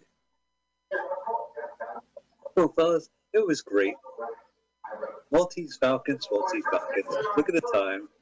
I missed it. I missed it. I was watching. What? Oh, he Oh, goes, he's Don't worry, I will lock the door so no one will disturb you. And he's trapped them inside. good luck. What were you saying though? Oh, he's all looking at it like, yeah, Maltese Falcon, Maltese Falcon. Who cares, That's right? I'm gonna go. I'll lock the door. Ah, here we have the necklace. This is very interesting. Oh, look, Marie's not letting go. So now he's saying, look, this is cheap. It has no value whatsoever, but I'll give you a replacement, something with much value if you give me this necklace. And Marie's like, what is going on? It's very suspicious. Oh yeah, you're like an hour into the movie. You finally get to the plot. No, we've had. Nah, you're right. I don't know. It's just been chasing. Well, me. so they they do a show. Sid says we got to go to Hawaii for your show. So you're like, that's why they're going to Hawaii. They're going coconuts because they got a show. right. And at the airport, this is the first I've never seen it before on television. No, wait, wait. Look at this bad bit. He's going to smash it with his ba- with his strong hand. Right. He does it with the good hand, like a dummy. I'm sorry. So they're at the airport. You're saying, I'm going to make a call. Here's a necklace. Oh, right, right. So you know, it's the Osmonds go to Hawaii. Why? Well, they have a gig. All right, that sounds good. Well, what's the movie going to be about? Well, we'll tell you right before the directed by credits. They're going to be at the luggage counter, and they're going to take an identical suitcase from the counter, right, right, right. but it has cash in it or It's in it. Flute. You ever seen one where Snoopy? It was a uh, live action Peanuts, where a stuffed Snoopy doll had drugs in it, and another one didn't. They switched. Oh my God. I don't. Obviously, they couldn't have drugs in a Snoopy. It was something like emeralds or some shit like that. You know what I mean? Like, yes, yes, yes. So that was the television special. Was the fact that they switched Snoopy's at the airport. So we had this funny bit that um, he did in which he didn't have his Luger on him. So he goes, All right, freeze and don't move. And he pulls out his pointer finger and he goes, Damn it. So look, the cops are there. So they all throw their guns. Beautiful day, isn't it? That's really funny. If I was a kid, I would be digging that. I dig Yeah. it now. Now they're going to retrieve their guns. Where is my Luger? Has anyone seen my Luger? Oh, right, his famous Luger. He will continue to lose his German Luger.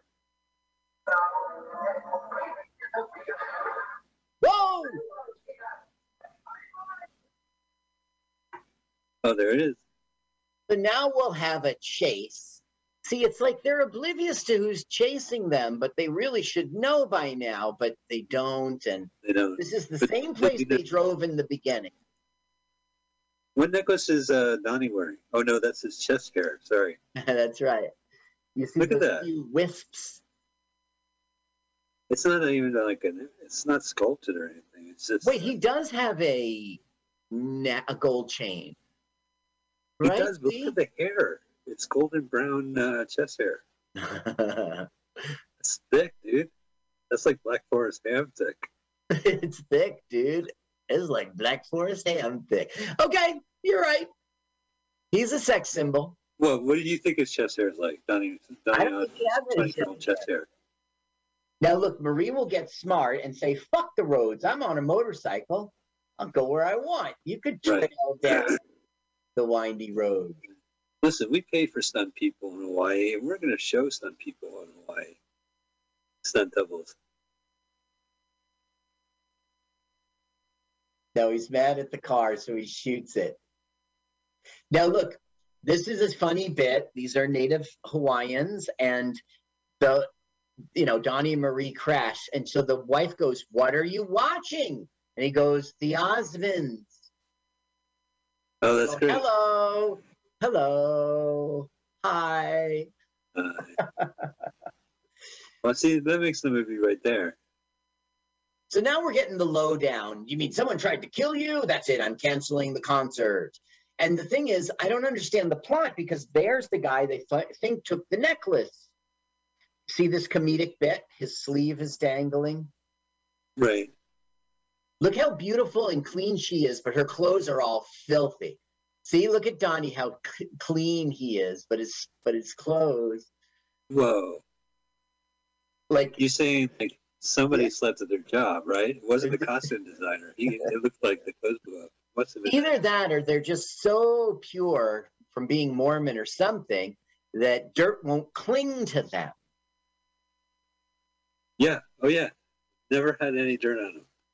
Now Wong uh, and and uh, what's his name in the film? Cruz, Kenneth Mars. Yeah, they're becoming fast friends because they're both evil and they'll kill someone at the drop of a hat. They like each other. You know, I- he was playing a song, Kenneth Mars, on, the, on his car radio, and I was driving by and I liked it. So I said, "Hey, Mars, pump up the volume." Very good, Bruno. And he said, "Oh, I love that song, Pump Up the Volume by Mars." And what a coincidence! He also had it was at a red light. Now, do you remember in the um, do you remember in the early '90s there was a song called uh, uh, like a, a hip hop song, "Pump Up the Volume"? Yeah, right. And it was the band was called Mars. Oh, that you're not talking about Bruno Mars. You're talking about oh, okay. Pump up the volume, pump up the volume. Dan, Oh, Dan. capital M slash capital A slash capital R slash capital R slash capital S. Mars. Mars. Yeah, Now- that's when you put. It's a, you have to put the needle on the record. Oh, yeah, because it was like mid nine early '90s. Right. That's when they they they sample either they cleared every sample or they recreated the sample. I think that's what they did. I think a lot of those samples were just scripted. Now, what we're gonna have is like, okay, good news, Mike. We're in Act Three. Okay, good news. So, Oh, a musical number. right, they've decided to stop selling tickets and instead they would fill the rest of the place with cops. And this way, um, they could catch the bad guys when they come to the show. So here's Donnie and Marie, and basically we're going to get a musical number. Now, I have to tell you, Mike, it's not cinematography sh- shot very well. It's very dark, and I don't, it could just be our cut, actually. Do you, do you think this was actually a live show that they recorded, or they shot this for, for the movie and that's it? I think that they shot this for the movie because later you'll see lots of hijinks and acting, and you'll see. Now this is again like the casino or the resort gets to promote the shit out of their their, their live show. Yes, that's right. And they show the sign and everything.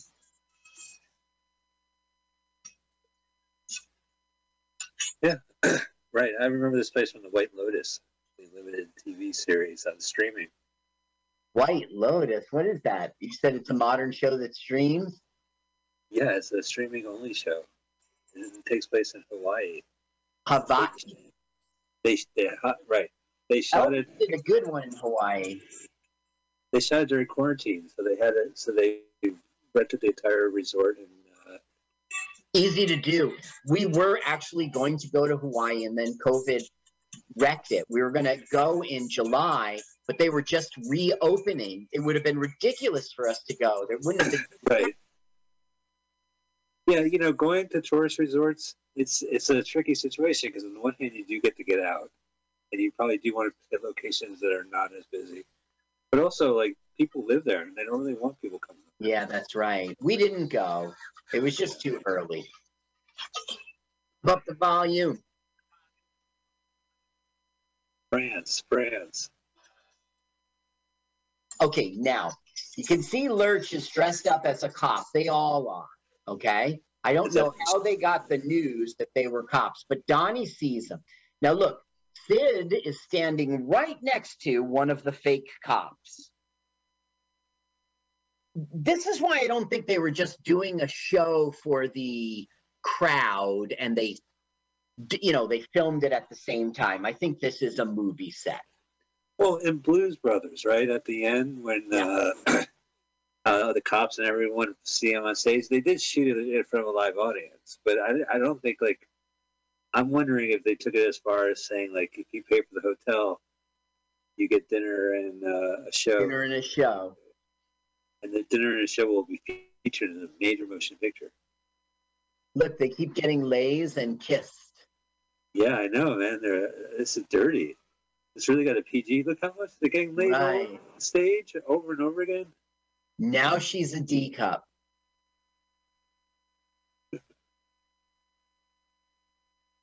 You can't wait to leave.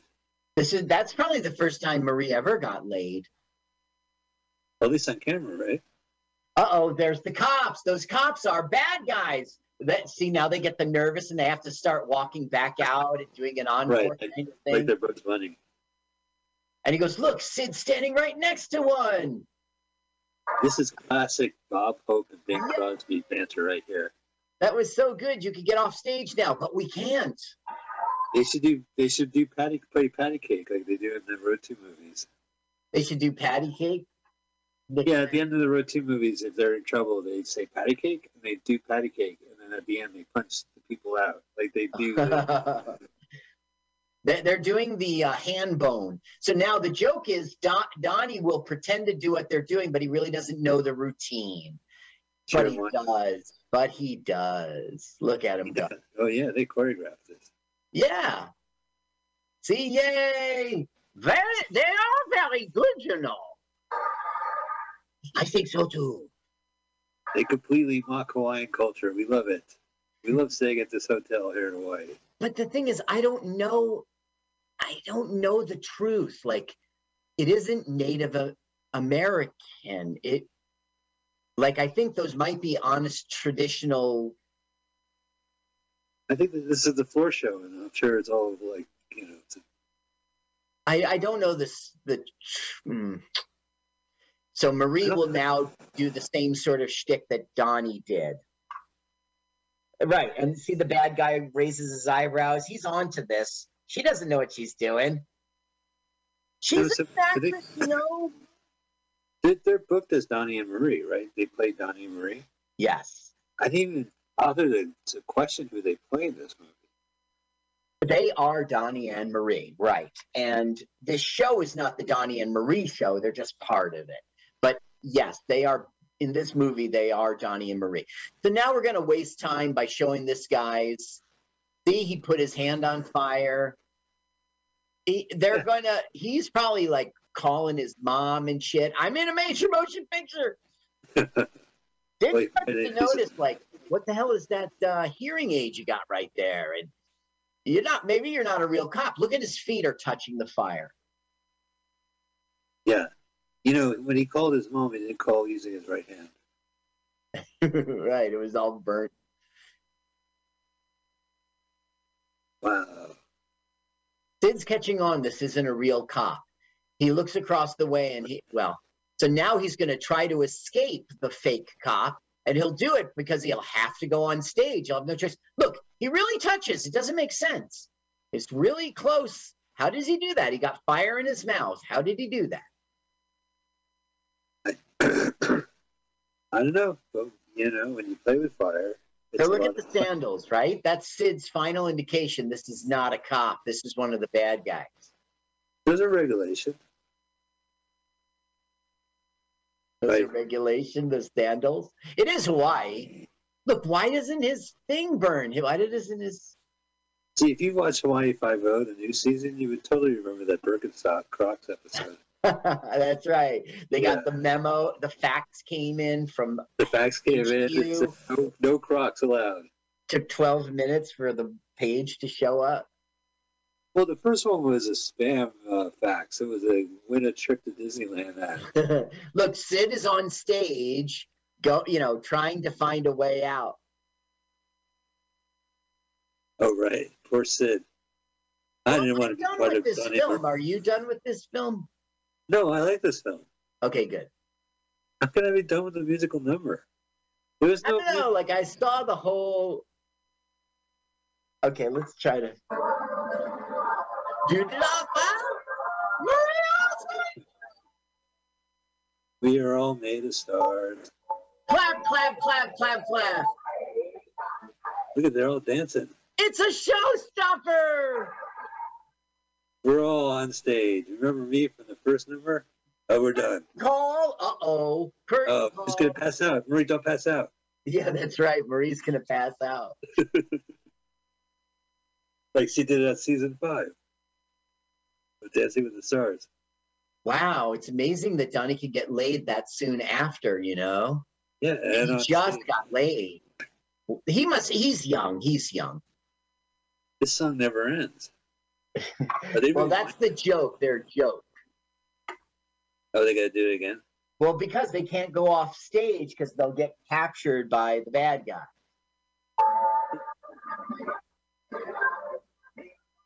He's the calling for help. Calling for help. It's not the greatest stage show. I'm gonna give it three stars. Yeah, I would give it three stars out of ten. Out of ten? Yeah. Oh. I would give seven stars out of ten. No, I Ah. would give I would give six. Here comes the gun. Whoa, it's the same old prank. We can't go this way. We can't go that way. Let's do the final number again. What's with the gun? The guy's gonna shoot him on stage? Yeah, I know. They're just trying to take the necklace. Now, unfortunately, we're not at the end of our film. I'm sorry about that. But Act Three has launched Yeah, and will resolve. I promise. Cops, Encore, encore, one more time. Do the chicken dance. this will finally be the end.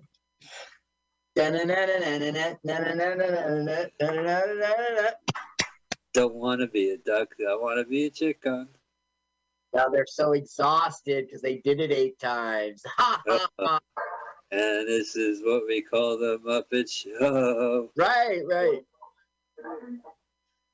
Look at Okay. Sid's suit. So the bad guys have all been arrested, but they wouldn't talk. But they found this ancient treasure map. And now we oh, learned Right. that the necklace is the same shape as the island. Oh, and the keyhole and the and the treasure. That's right. There will be treasure. Now we get to learn. This Look. locked chest can only be unlocked by a necklace, according to legend. Oh, See the Suez Canal. Here is treasure. Let's go out there. I have a boat. I just coincidentally have scuba gear and a boat. Great. Let's go. look, my scuba shells are on ocean. Well, let's go get my boat and we'll go on the water. Right. You're on. Up, here's our boat. Okay, so now they're off to get treasure. What could go wrong? so were they originally the, the original yacht rockers, I don't know. Then they're just going out for a three-hour tour. Now it's just a three-hour tour. Listen, when I hired you, I didn't realize you'd be brother and sister to come when you came on my yacht. Okay, so now they're going to go down, and they don't know that it's treasure. They just know that that's why they wanted this necklace. Right. Down here. Why do you ominously say it was just a three-hour tour? because the weather started getting rough and the tiny ship was it wasn't for the courage of you know, fearless crew. I mean the men would be lost. But the ship ground down on the shore of this.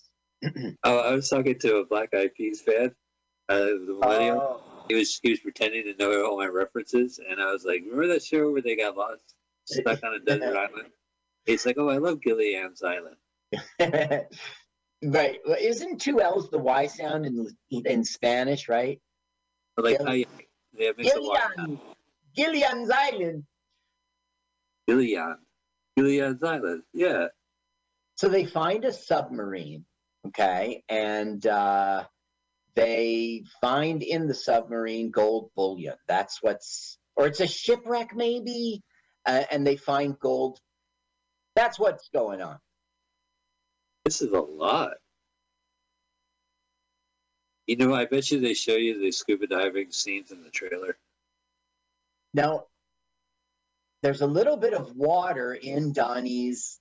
This is real. They really, that is really Donnie and the cop. under there. Oh yeah, they they went to they flew to Hawaii.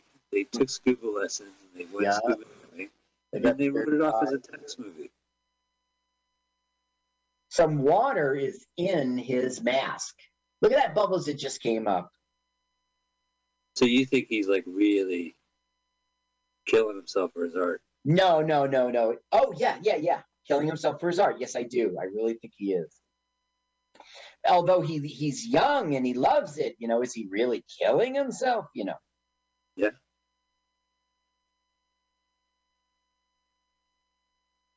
Well, whatever self he had is gone now that he's a pop star.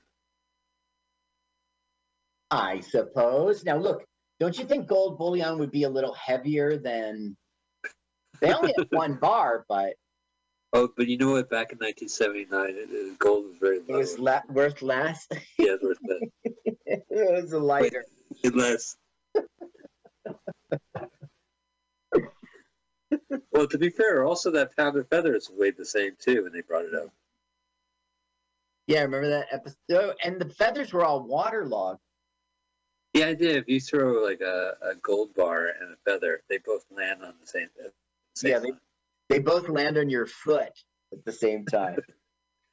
Is that good? Should I do that on an open mic? If you drop a pound of, they both Oh, land on your that. foot.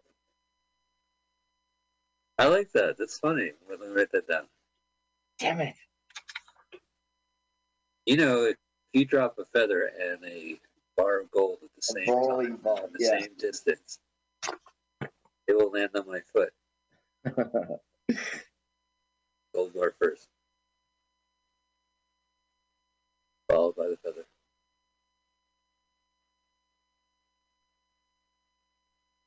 I don't know how am I gonna say. You really write that down? I could hear you. Yeah, due to the law of gravity. God damn it! I lost another joke. they will hit my foot at the same time. All right, we'll see what I can do with that. The open mic's Wednesday, so I don't have a lot of time.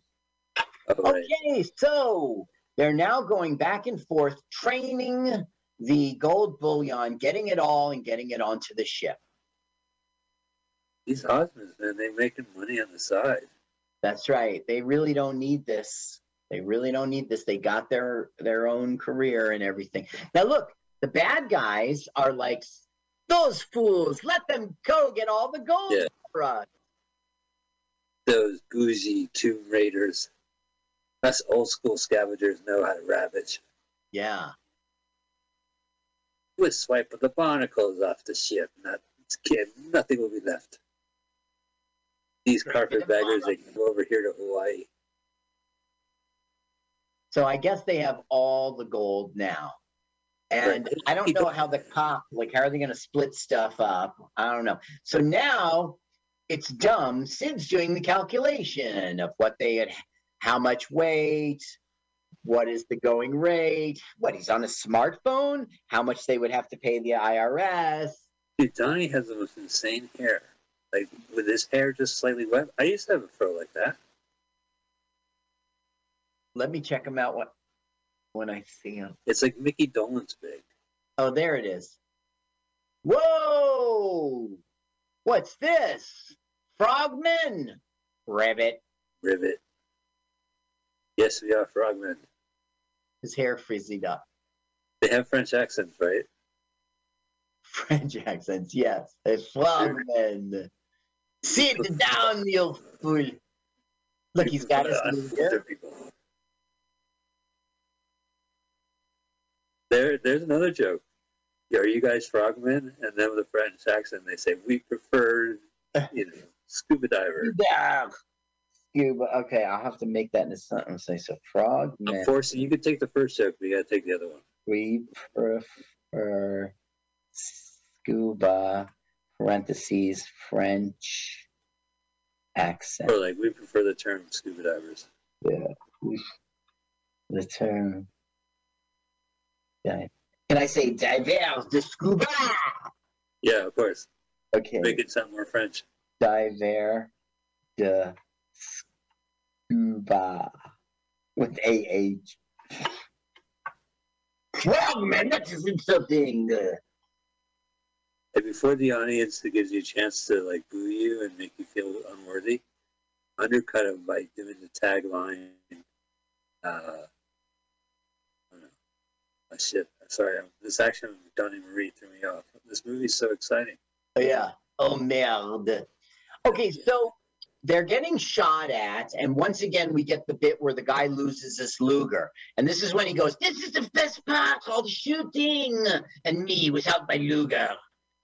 Oh, yeah, I know. I can't for that line. Do you play it when it comes? I know it's past. It's past. Oh, I think it's past. So Sid doesn't know that he's on an explosive uh, wave runner. They put explosives all on it. He's just having a ball. Let's see if he says it. This is the best part. See if he says it. So he goes, "Hey, you know," he says he's gonna blow up the bad guys. I don't know why he doesn't blow up himself by a mistake, though. He gets he escapes or what? See, did you hear him say it? You didn't, right? He was so frustrated. He goes, This is the best part. All right, I've done the joke to death now. Okay, here comes the death of, maybe this is why it's PG. It is the death of our bad guys. Oh, so this is all practical effects. Here we go. Oh no, we're going to die. Turn, turn. Too late. Sid, 12 o'clock. And now there's, Sid. All of a sudden, there's a helicopter. Oh, yeah, sure. They heard Donnie Marie was in it. Uh, Look, it's a she's a Navy girl. The spy is a Navy girl. well, that makes no sense. I mean, that makes sense. No, it doesn't. Because it was like a it was it was an American submarine that went down or something like that. They were on a recovery mission for the gold. Why didn't they blow up? I wouldn't go on that. That's Jacob's ladder. Is it? That's dangerous. That's a that's a trip. That's a head Yeah. trip. Jacob's ladder. So he can't hear. She can't hear Dottie, so she pulls out her bullhorn. Does that make sense? I think that's cute, right? Like Bugs Bunny, you pull out random items from nowhere. I guess that the boat would have it. Now, why did he get up there? It's something about going to rescue Sid. I don't get why he got on there. He's like, he's so weak, he doesn't even want to do. Climb up the helicopter. You know what? You make me. Okay, so grab Sid, and now the Wave Runner's on its own. It will crash into their boat and kill the bad guys. Oh, they go straight to the back. Donnie. That was Donnie when the chopper first. Yeah, I take, it, I take it back. He was down below the ladder so he can catch Sid, and I appreciate his service. Ah. Ooh, look at that. There's a cameraman up there. oh no, here comes the bomb. Uh, Aww. hey, have you seen that promotion for Fox Sunday for 2000? Yeah, I heard it was a bomb. You heard it was a bomb? Didn't on Arrested Development he blew up the yacht as a magic trick? Oh, right. But I mean, that- that yacht cost millions of dollars. But the, they also wrecked a, a yacht in uh, Step Brothers. They made Boats 'N Hoes music. Right, right. See, he's holding his ears, so when he dies, he doesn't have to hear it. Practical effect. Oh no, the murder of humans. But it's not murder, is it? It was an accident. Oh, the ecosystem of Hawaii. Oh, no. That can't be Sid up there, you know, the guy who played Murray in Odd Couple. I mean, Yeah, he's there. Donnie, there's Donnie Osmond in front of him. was what? And there's also Donnie Osmond on the ladder. Well, definitely when they were shooting the scene and it initially took off, took off, but I bet you those were stuntmen when. Okay, so now we're learning that she's a Navy gal and she was recovering the gold. And now essentially we're having Donnie's heart be broken. Well, they have to go back anyway. We find out that she's married. Uh, My husband and I would love it. Your husband? So, So no one hits on on Marie, and Donnie acts like a creep, and then Marie and uh, Donnie never acts like a creep. No, he does not act like a creep. He tries to go on dates with girls like any person. Does not act like a Yeah. but you would kind of Well, a, a, a, a boy having a sexual feeling is not being a creep. It's God. It's biology. I hate that when people say that bullshit. Okay, now the real life fiance of Donny Osmond will now show up. They're still married to this day over 30 years. really. Oh, so they weren't married before this movie. Right. He's sitting there going, I'll never have another love. I'll never have another love. And the joke is, he's like, May I have your autograph? And he's like, I'm in love. But it's his real life fiance right here. So I was wondering why she muttered this movie's name at the wedding when the, the preacher said, "For better or for worse." Going coconut. Yes, honey, that's for worse. I get you. So Donnie's like, Your husband must think, Oh, I'm not married. Oh, but your boyfriend. Look at Marie, can't get the pen because he's hypnotized. Right. So our movie's ending now. Well, good for them. It's nice to nice that it's a real life marriage here, right? Right. Well, that's decades later. He's pitching a tent, white tent. they're they're wrapping it up now. Now look, the, okay, so a priest comes up and says, "Excuse," and they're like, "No way, buddy," because that's how Right. the movie started. That's how it ends. And I it ends that's terminal. someone I should have researched too. It's probably some joke. Well, oh, and look, they even get the end credits on the uh, flight. They don't even bother waste time in this movie. Like, we're done. We're out of Hawaii. Here's That's right. Now, yeah, the end credits will be the cloud flight. hmm You know, they spent so much time in the beginning of this movie uh, in the corridors of that fucking plane ride over to Hawaii. and the movie ends, they're like, here's the boy at airport, David Morris, enjoy your film. Look, in the script, somebody had the nerve to write Hawaiian man, Hawaiian woman, and Hawaiian kid. Well, they tend to do that in movies, like, you know, the background. They'll do it by ethnicity sometimes. Just name him, you know, name him something so he's a human. I don't know. Right. What did you think, Mike? Oh, I love this movie. I'm a big fan of Going Coconuts. Listen, me we're doing a show. Sid shows up and says, enough with the encores. We got to fly to Hawaii Right, right. because you got a, a whole hotel show we got to we got to jump right into. You No kids are driving me crazy. The airplane's not going to wait for us. Listen, we don't have time to rehearse with the, the, the cast over there. We just got to get there and you'll perform with them. Yes. Look, Those featuring. Palos South Seas Review. It was a real plug for local com- uh, hotel entertainers who were in the movie. And here comes the movie. Here's the songs. Oh, I guess it's one song. Boats furnished by a Wisconsin company. Going Yeah, right. Coconuts paperback is available. Oh, I absolutely remember the movie poster on the paperback. Novelization. Remember, it used to be you would see the movie and read the book. That was true for Jaws and Alien and Right.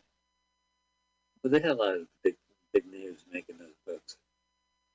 Just, you know, all done. They would have the photo novellas where you could see the scenes of going coconuts, and then they have a little cartoon. Uh, Is a novella a comic book? well, there's a photo novella. With you a graphic novel? Oh, okay. That's- So it's a it's photos, and it would have captions like a graphic no- novel. Talk Right, bubbles. You know, That's- when you read novellas, Mike, do you read the thought bubbles?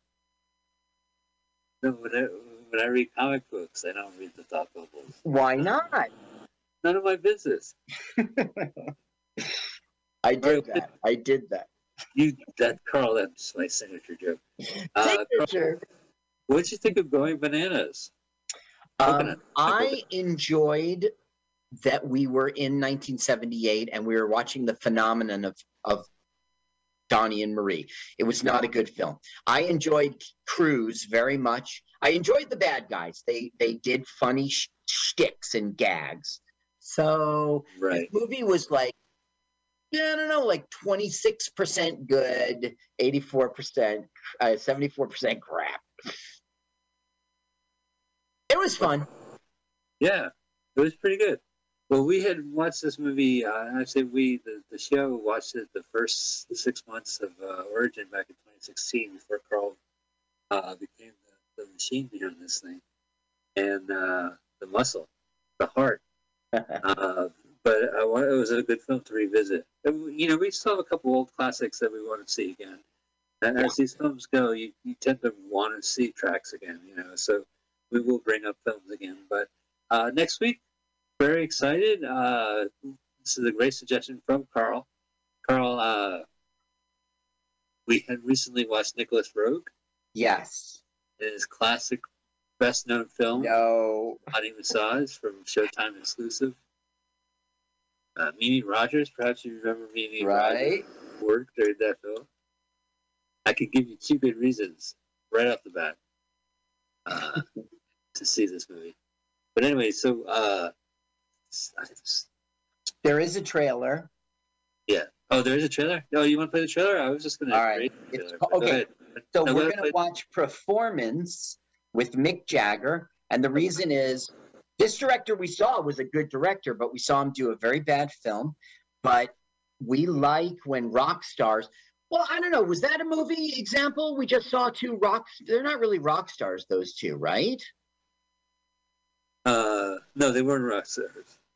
But they were pops. Maybe this one doesn't fit, but this is Mick Jagger in performance. So I'm going to play the trailer, and it's from Warner Brothers. That's the channel, Warner Brothers. Okay, three, two, one, go. Warner Brothers presents performance. Jagger. We're zooming in on his lips.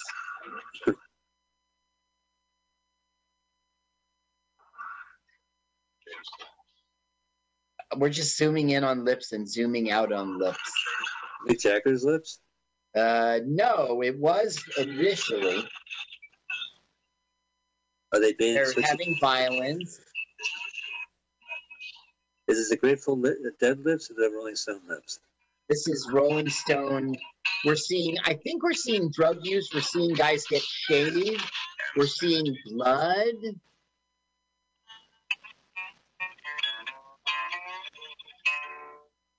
And we're having bluesy guitars.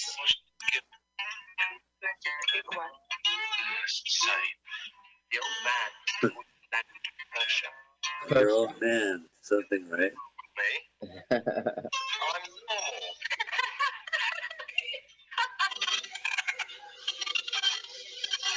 this film waited two years to be released because it was so debauched. Right. It like it looks like he has a We're gonna- it's on lightsaber, but it's a YouTube right now. Well, I'm thrilled. I look at this visual imagery that uh, I, one could just imagine. It's Mick Jagger, man.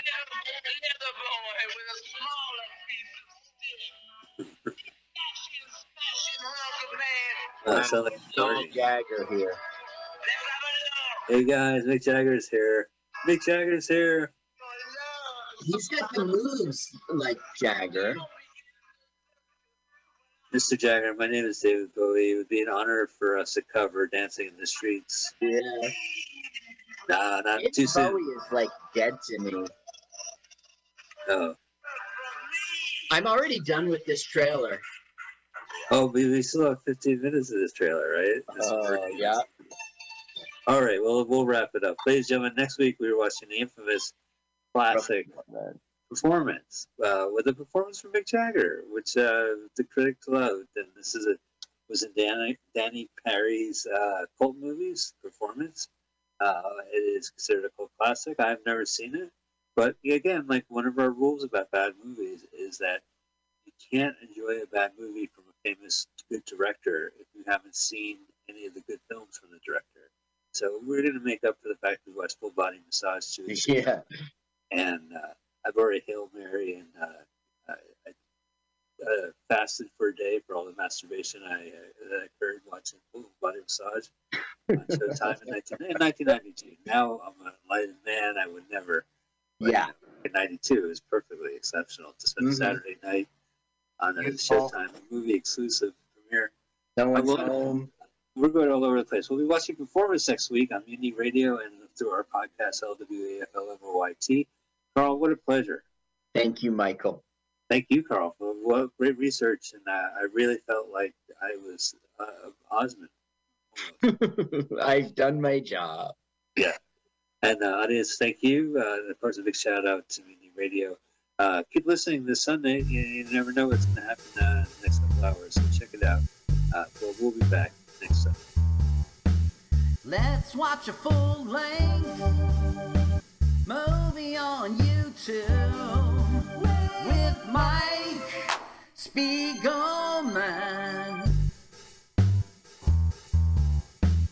Let's watch a full length movie on YouTube with Mike Spiegelman.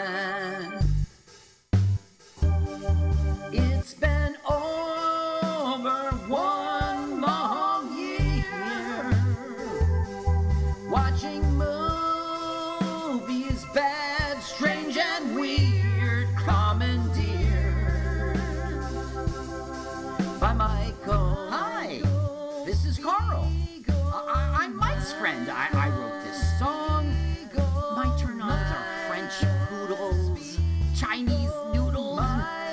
German strudels.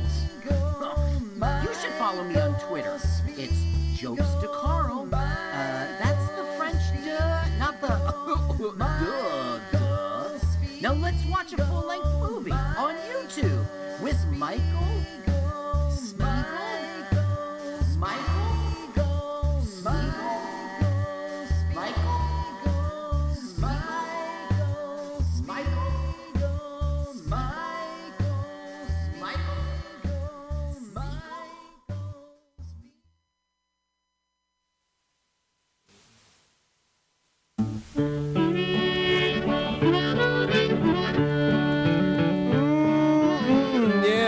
Out Square. It's uh, yeah, it's not Tuesday again.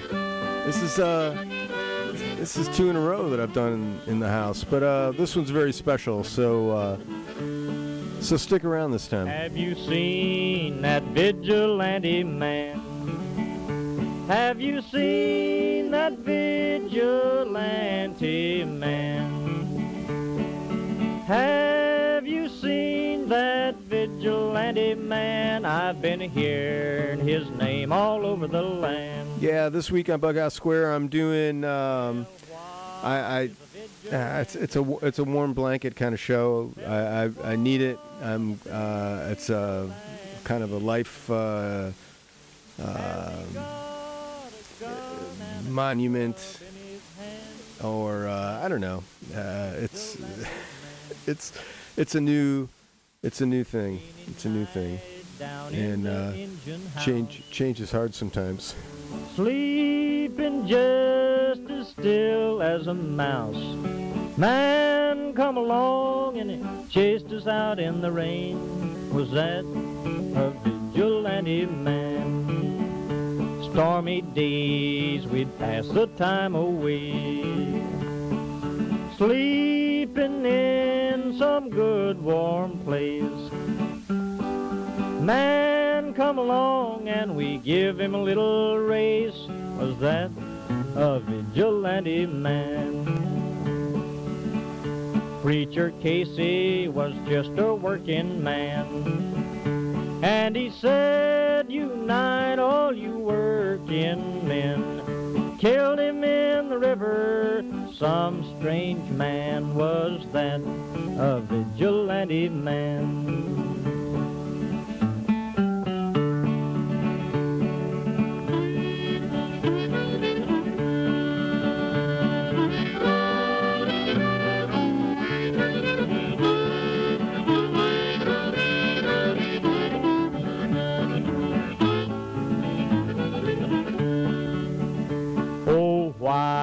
Does a vigilante man?